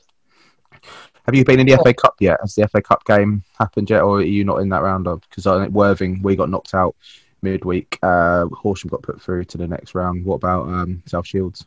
Yeah, we're still in. We've got Ashton. Um, Ashton the next round. It's away. We play Ashton twice in a in a in a few days. Hmm. um, one in the league and one in the cup. Uh, so yeah, we're st- we're still in that. Um, and from what I've been told from the managers and the chairman, we're going to treat it very seriously um, and try and get as far as we can. There was a few seasons ago we had a, a really good run where we beat York City, who were a couple of leagues above us, uh, and we played Hartlepool, and we were one 0 up at half time, bossing the game. But we kind of threw it away. We nearly actually beat Hartlepool, who I think, wow. at yeah, at that point they were in the conference. Wow. Um, I think that's the thing about this South Shields team. A lot of the players have played at conference level in their time. Um, and most of them have played. Some of them have even played at a league level, and most of them have played above the, league, the level that we're in, mm. because there's been significant investment in South Shield. Lots mm. of very seasoned professionals, also mixed with a lot of younger signings who are also got full of potential. I was going to ask you um, when the obviously because the season was null and void last season. Yeah. Um, did you manage to keep on to sort of you know the crux of your your squad, your uh, your main players? Did any depart or whatever? Yeah, we, we did, and I think South Shields are at a, a, massive advantage of in that sense because like we're we're about two thirds professional, so where we've got a lot of full time professionals um, in the club who are on decent contracts. Um, and we've been able to to keep the majority of them. Uh, we've lost a influential player called Gary Brown, who's who's been around the non-league scene for a while. Um, but other than that, we haven't lost a great deal. Um, we've kept a hold of of Jason Gilchrist, who's a he's a prolific goal scorer at this level. He used to play for Southport in the Conference North. I think he was top of the chart scoring charts about two years ago. Um, and you know, just to, it just goes to show you how uh, how much facilities and resources South Shields have got. Because at the back end of last season, we signed um, the top scorer in the league um, from Stalybridge, Darius Osei, um, and he's he's a quality player. So, yeah, the the good thing is we have kept the majority of that squad together, and they all most of them know how to play the way the managers want them to play. So, and we've we, have we have got some pretty good additions as well that, that I can tell you about later. Now, a part question from me. Um, in in the conversations that you've had with with the management staff, yeah, how, how easy has it been to to motivate the players after obviously what was uh, the, the termination of the season, and the second part with with the, the sort of money that was spent in investing into to, to supporting a legal challenge against the FA, has that had an impact on potential incoming players throughout the summer or not? Um, I think on the the money that we've spent, uh, the chairman has input quite a lot of that. Um, and there's a massive impact on all clubs with the revenue lost, with um, with the only only only being able to take 600 instead of two and a half thousand, three thousand. Uh, the the chairman wants to um, to hand over the club to the fans really, and actually what I what I didn't mention before is there's a there's a shareholder um, incentive for fans coming out soon, where fans can buy a share in the club and hopefully that will increase the coffers a little bit um, and allow us to start kind of not having to rely on the chairman as much financially. But I suppose you know last year was a was a big one off in terms of deciding to go for that legal challenge. Um, so, but if I just give you some examples of some of the players that we've uh, that we've got in this season, I think you, will be able to see that it hasn't really affected it that much because we've been able to get um, Myles Boney, who is uh, the goalkeeper who used to play for Blackpool. Um, we've now got him. He was on loan last season. He's now permanent as a full-time professional. We've got someone called Jordan Hunter, who's the who was the right back for Sunderland uh, under 23s. He was on loan last season and he turned down a contract to sign for Sunderland for a year, I think, to come and sign a two-year contract or a multi-year contract for South Shields. Uh, so it shows you that they're still spending money on players because those type of players won't have been cheap to entice them to non-league when they were when they were part of profession um, league clubs. Uh, there was also there's also a guy called Wouter Verstraeten who uh, learned his trade at PSV Eindhoven um, academy He's was offered a contract with Sunderland as well, and turned that down to sign for South Shields. So the quality of the player and the experience is still coming in. So that says to me that there hasn't been that much of an impact that would curtail our spending on investments and new players this season. Uh, it sounds like you know. it sounds like you. It looks like you're going to do what you wanted to do last season. You're going to go full throttle, um, no matter you know, I think it's going to be a very different season. Something we'll later discuss on the podcast. Yeah. But and, and, on the point of motivation, sorry, I didn't ask, answer the first part of the question. On the point of motivation, uh, when we've been speaking to the managers and the chairman, the motivation is is going to be born from pure frustration about what happened and making sure we uh, win this league as far uh, as early as possible to uh, I suppose, to show the FA that we won't we won't be lying down. We'll we will come back, and we won't uh, lick our wounds um, for as long as uh, is could have happened. Uh, we're going to use that as motivation to kind of to prove everyone wrong and prove that we can do this twice and twice in a row. I think that was what happened down with us at Worthing. Um, yeah. We haven't really added too much to the squad this pre-season, but I know for a fact a lot of the players wanted to stay and do what they couldn't do last year. And. I think that's the motivation. I think that's going to get us. In the first two games we performed, Pete's been to both, and I was at the Kingstonian win this weekend where we, you know, four 0 we put past them, and we we were phenomenal. But in the FA Cup on Tuesday night, we we, we threw away a two goal lead. Oh, I think right. it's going to be a long season. Um, how about anything else in the Northern Premier League? What is there any other news or gossip or anything that you've sort of found out for us as our roving Northern correspondent? yeah. Um, just before I go through this, I do have to uh, thank Darren Tinmouth, who who is the oracle of. Um, uh, he's, a South Shields fan as well, but he's a, the oracle of of all things Northern League, and he kind of he keeps a very close, detailed eye on what's going on with other teams. So I've I've been able to use his blog to fill in some of the knowledge gaps I have about other teams, but a lot of the stuff here I can go through and um, and it should give you a flavour of of where different teams are um, and who's coming up and who's who's who are the strong teams that have always been there um, and will probably be there at the top this season. So, firstly, we've got uh, Buxton. They finished 18th last season, but the season before that they got to the playoffs, um, and South Shields actually beat them in the semi-final of the playoffs uh, before Warrington beat South Shields. So Buxton have, have spent a lot of money, it looks like, on some very high quality players. Um, I think at the last count there was 18 new players, including the likes of James Walshaw, Tommy Taylor from Scarborough, who have consistently performed at this level over the years. Um, and I'm not I'm not sure if you remember this guy, but uh, Matt Kilgallen, uh, who used to play for Leeds and Sheffield United. Uh, they've they've signed they've signed him, so that's a huge signing for this level.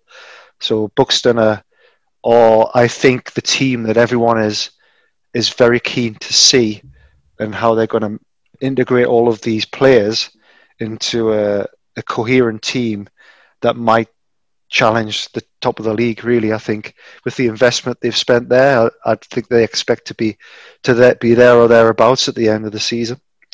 Uh, FC United of Manchester, uh, I mentioned them at the start.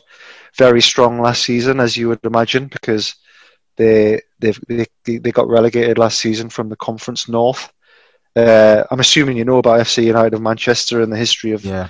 uh, How long have they been around for now? Because I remember Oh, they obviously yeah. it was it was fans that were against the Glazers and everything, wasn't it? Is that the sort of background? Yeah, it is, um, and and that's um, I think that must be about six, seven years, maybe more. Uh, they're a very interesting club. We went down to see South Shields play away, and they've got I think there was about 18,000, um, 1,800 people there, and they basically sing old Manchester United songs for the full game. Um, and it, it's it's a it's a it's a very interesting atmosphere that I've that I've never quite seen before, and I think it's a fan run and a fan owned club. I think the fan finan- fans finance most of it, and they've got a very good team. Uh, I think uh, they lost their top striker, um, Tunde Owolabi, who I, I seen firsthand at South Shield, and he was lethal. But he's managed to sign for Hamilton, Hamilton Academicals in the Scottish League, so he's playing uh, Scottish League football now. So uh, it's going to be interesting to see how they do without him, because he scored a lot of goals last season. Um, they've signed someone from Fleetwood called Michael Fowler, striker, who has got the uh, hard task of of replacing Tunde, um, and he's going to link up with Regan Linney, who um, grabbed 12 goals for for them last season. So FC United and Manchester are always going to be a threat at this level because because of just the the pedigree that they've got and the the, the higher levels they've they've played in the past. Uh, Warrington Town always very strong. We South Shields have had many battles with them over the last three or four years. They knocked us out of the playoffs two years ago. Um, uh, they've started the season really well with two wins out of two in the league. Um, Nantwich, Base, Basford, they're always up there, um, and Basford have consistently invested in the squad. Scarborough, you, you'll all know about Scarborough. They've got a, good, a very good reputation um, as being um, knocking out cup giants in the past. Uh, they're a well-established club, always capable of doing something, and we can cl- include Whitby Town in that as well because they had a really good season last season. Uh, Morpeth have managed to keep a lot of their squad, which I think is half the battle at this level. If you and I think that's it's similar. I think that's where the question before was coming from. If at this level you can um, you can keep a lot of your players, then you have a very good chance because they know the patterns of play, they know what the manager uh, wants them to do, and uh, rather than doing what Buxton's probably going to do and try and integrate 80 new players into a into a team from scratch.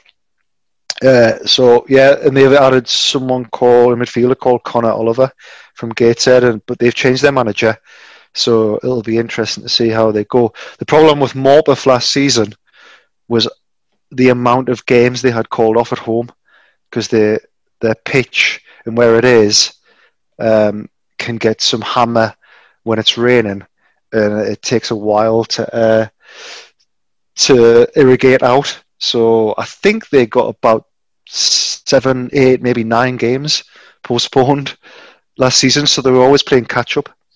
Um, but I think if they can sort their pitch out and they can play games on a regular basis, they'll they'll be a threat.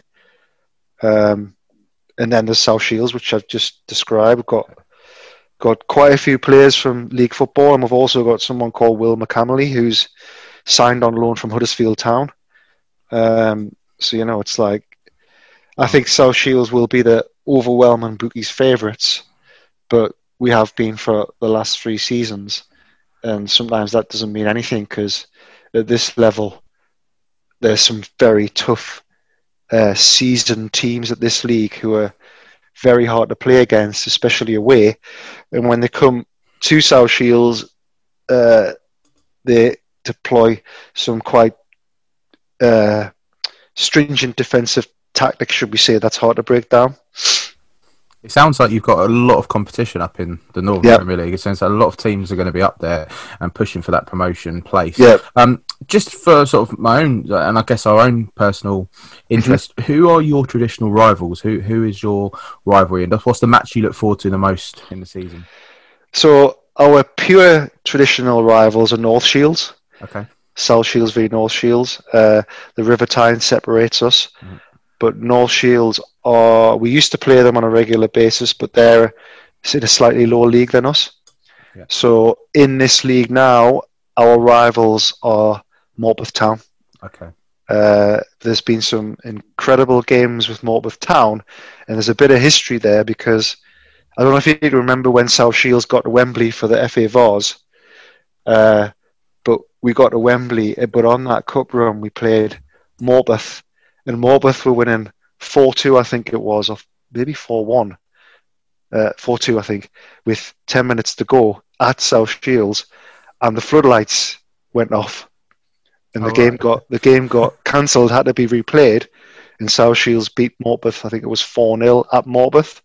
So that created quite a lot of bad blood.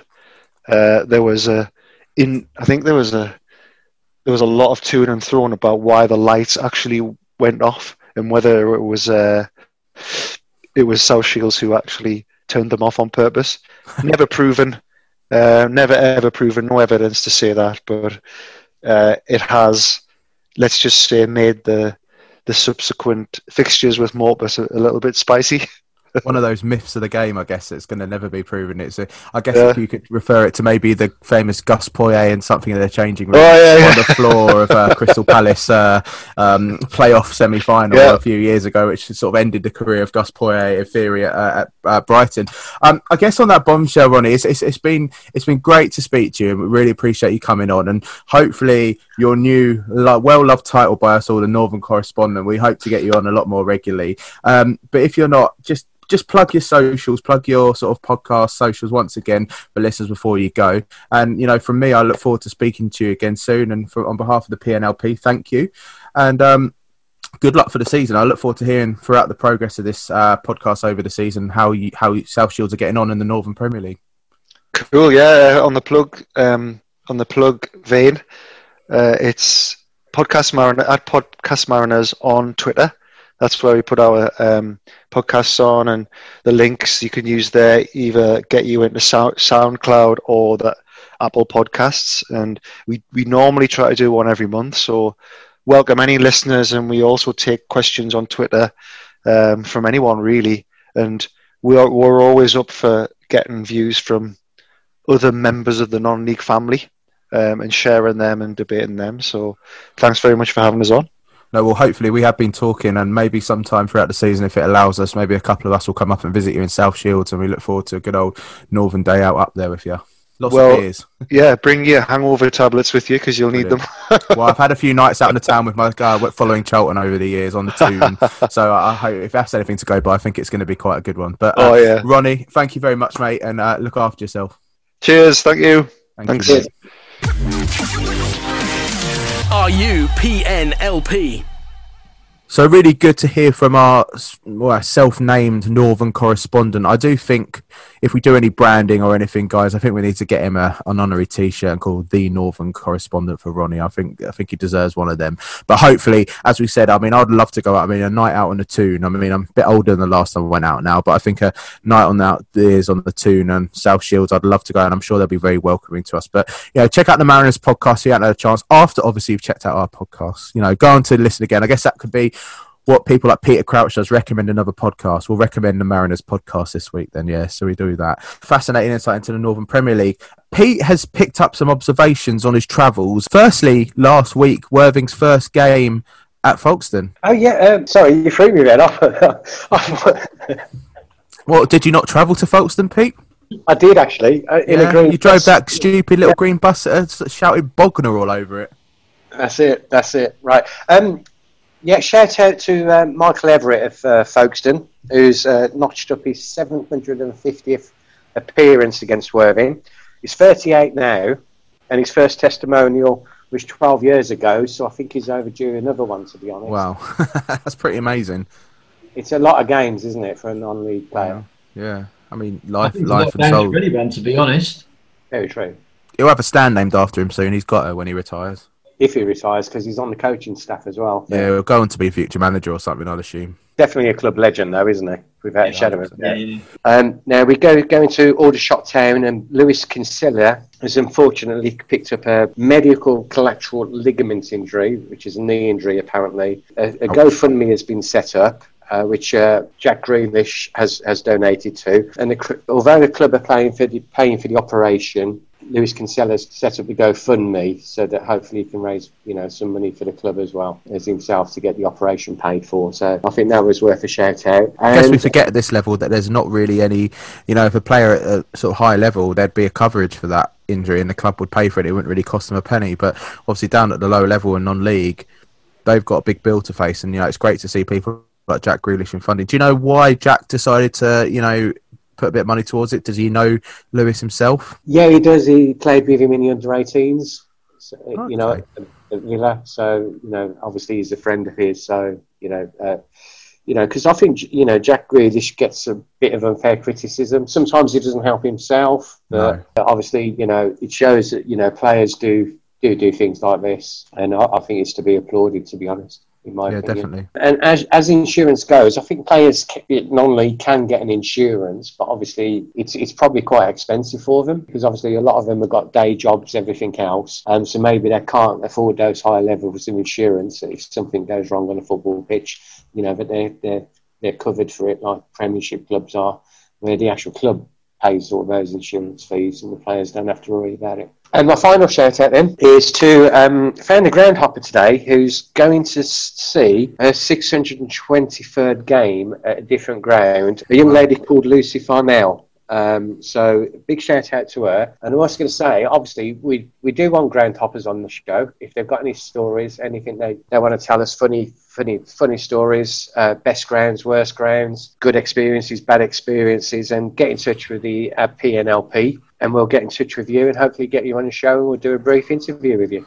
Well, I'd love to hear from Lucy her experience of going to all these ground hops because you know we all ourselves, despite our allegiances to various teams, we love going to a non-league game, and another non-league ground. The only one I happened to have done was when Worthing's season were curtailed, and Pete and I and a few other the Rebels went down to Shoreham versus Worthing United, which was an experience and a half, I have to say. Amazing how it's a completely different level of the game compared to what we're used to. But yeah, yeah, didn't they, James? What's Uh, that? at the bar. Oh, I mean, they missed about four penalties, and you know the pitch was just so slow. I think there was a there was a Brighton fan, wasn't there, who said you won't get this service down at the Amex, and we were just like, mate, it's Shoreham. What this isn't the Amex, it's Shoreham FC.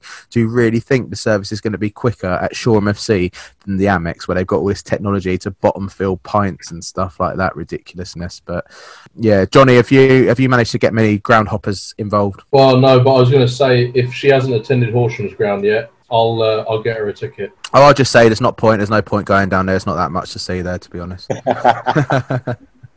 no, it's a very nice ground, Horsham. It's uh, I all the only thing I'd say about Horsham Ground I found really weird was the bit behind the goal of the clubhouse. I found I just find that little bit in the higher level a little bit of an odd setup, and you know, it felt, it felt I, I don't know why. It might just be me, but it felt being that step up. I get what you're saying. It's it's a bit awkward because it means you can't extend, you can't put a stand there in the future. Yeah, that The pitch by sort of 10, 20 meters. Uh, I have to say that that behind that goal ended up breaking my dad's fingers. Uh, Pete was right next to it, like one of your players last season when we played during the Velocity. Was it the Velocity, Pete, when uh, we came back, or was it the Sussex? I think it was the Velocity, wasn't it? no, Sussex. It was at the Sussex, and um, my dad and me were. It's my dad's first ever non-league game, first ever game of Worthing. We're standing behind the goal just before kick with a beer each, and then he's got his hand wrapped round the metal bar, and for some reason, one of your players couldn't hit the net, couldn't hit the bar, but he hit my dad's hand bang on. And bearing in mind, he's got arthritis, bless him. He honestly, he's um he's having to have an operation on this year. So to be honest, we should have really put a legal claim in against Horsham. We might have uh, helped Worthing out there, to be fair, but you know, we, we thought we didn't get it. But bless him, bad luck for my old man there. But I guess Worthing did the talking on the pitch that day. That's obviously why, James, you don't like that higher bit. No, my poor, my poor old man who suffered from cancer over the years, had his various ailments. He's obviously all right now. Goes to a non-league game, he gets his hand smashed to pieces by one of their useless players that can't hit the net. but going on in the next couple of weeks, lads, we're hoping they're going to get on. What, what have you got planned? I mean, myself, Pete, and Trevor tomorrow. Um, I say tomorrow, today, Tuesday, we're going to be uh, seeing Worthing at Lewes, which I'm looking forward to. I think me and Trevor are in the pies end, but Pete, you might be in the fries end if you're doing the commentary, wouldn't you? I, I don't know where I am. The, the club have obviously sorted it out for me, Mm. uh, but I don't know where I'm going to be. And if you haven't got a clue what we're going on about, Lewes, for some reason, have called their two ends fries and pies. Um, and as Pete quite rightly said last season, I remember I met him earlier in the game when we did a commentary there. I won't even talk about my laptop because if you do listen to Rebel Yell, you would have heard enough about my laptop and how a fan smashed it on the floor last season, uh, quite annoyingly when he was careless. But anyway, we'll move on. Uh, we, we arrived earlier. Pete just wanted a burger and chips, and he had to have some hipster pie and some like craft beer from behind the bar. And I think Lewes are too hipster for their own good sometimes. They're definitely they're definitely hipster. Yeah, I just wanted burger and chips. I'd been working all day, went straight to the ground, and I thought burger and chips and a nice pint of lager. Could I get any any of What those? did you? You had No, sort of like, you know, chicken imitation chicken pie made out of tofu and and there's uh, some kale or something on the side. Sounds like it's Macca's on the way home tomorrow, then, James. yes, mate. Yeah, we'll sort that out tomorrow. we'll get twenty nuggets, a little share box or something like that. Uh, Trevor, what I know you love doing a bit of ground hopping. You're obviously going to Lewes and myself tomorrow. Um, what what what have you got coming up in the next couple of weeks? FA Cup Saturday, as I said earlier, it's either either going to be Farnborough, Chipstead, or Chichester are going to going to get my money this week. Uh, I haven't really looked sort of beyond that. The October fixtures are out. Obviously, I did quite a lot trying to stay a bit local so I can work in and around games as well. Um, so, be the next uh, the next couple of days will be looking through the fixture list and seeing where I can book in my Saturdays and my Tuesdays. Johnny, you've got um, Havant and Waterlooville. Have you managed to get yourself a director's ticket yet for that? Not yet. We're still waiting to hear whether we're actually going to be allowed fans in there. I think there's a decision being made by the DCMS tomorrow, so we Mhm. should find out more information then. I'll uh, obviously enter my name into the ballot for the one of the directors' tickets. Uh, but You've got to ultimately, stick mine in as well, haven't you? Now, what's that? Sorry. I said you've got to stick mine in as well now, haven't you? That's what you mentioned earlier. Uh, I've got uh, Horsham at home to Bognor yet, uh, tomorrow. Uh, Come on, you Hornets. And then what have I got? I don't think I've got anything at the weekend unless I go to the game. Then I haven't got another home game I think until the sixth of October. I think I'm going to leave you with this. My next Worthing game after tomorrow is going to be Bishop Stortford away, where Pete's going to be hitchhiking with me, and I can't wait for Peter to take me to his secret sausage shop. You want to know more about that? You better listen to the next Premier Non-League podcast. But I think that's a little way to wrap up, isn't it, chaps? It's been a I don't fantastic. think, I don't think it is. To be I honest. think we got to wait till next time because Pete loves his secret sausage shop, and if you don't know, I think Pete can explain it on the next podcast. Once we have visited, I think we'll have to get a selfie in front of it, Pete, before we go on air on RebelYell.live. Our first full episode. It's been an action-packed episode, chaps. I really, really enjoyed it, and you know, again, it makes me even more happy that this season I'm really going to enjoy it as we go on. We'll get more close. We'll, we'll get more of that bond, and you know, it's really worked well in this episode. Hopefully, Lee and Ian can join us on the next episode. But as you might find throughout the season, you might find different people hosting and different people on the show.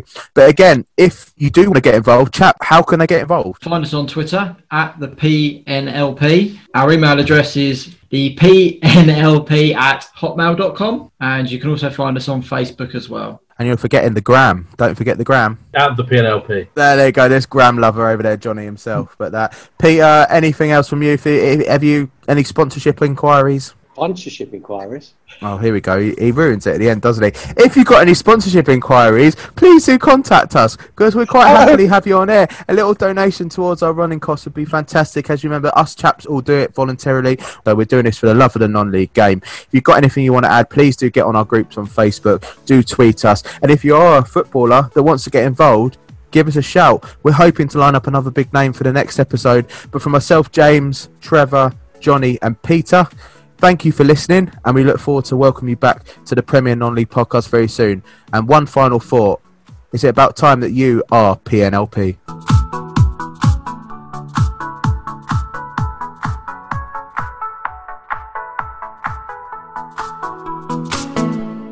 This is the Premier Non League Podcast.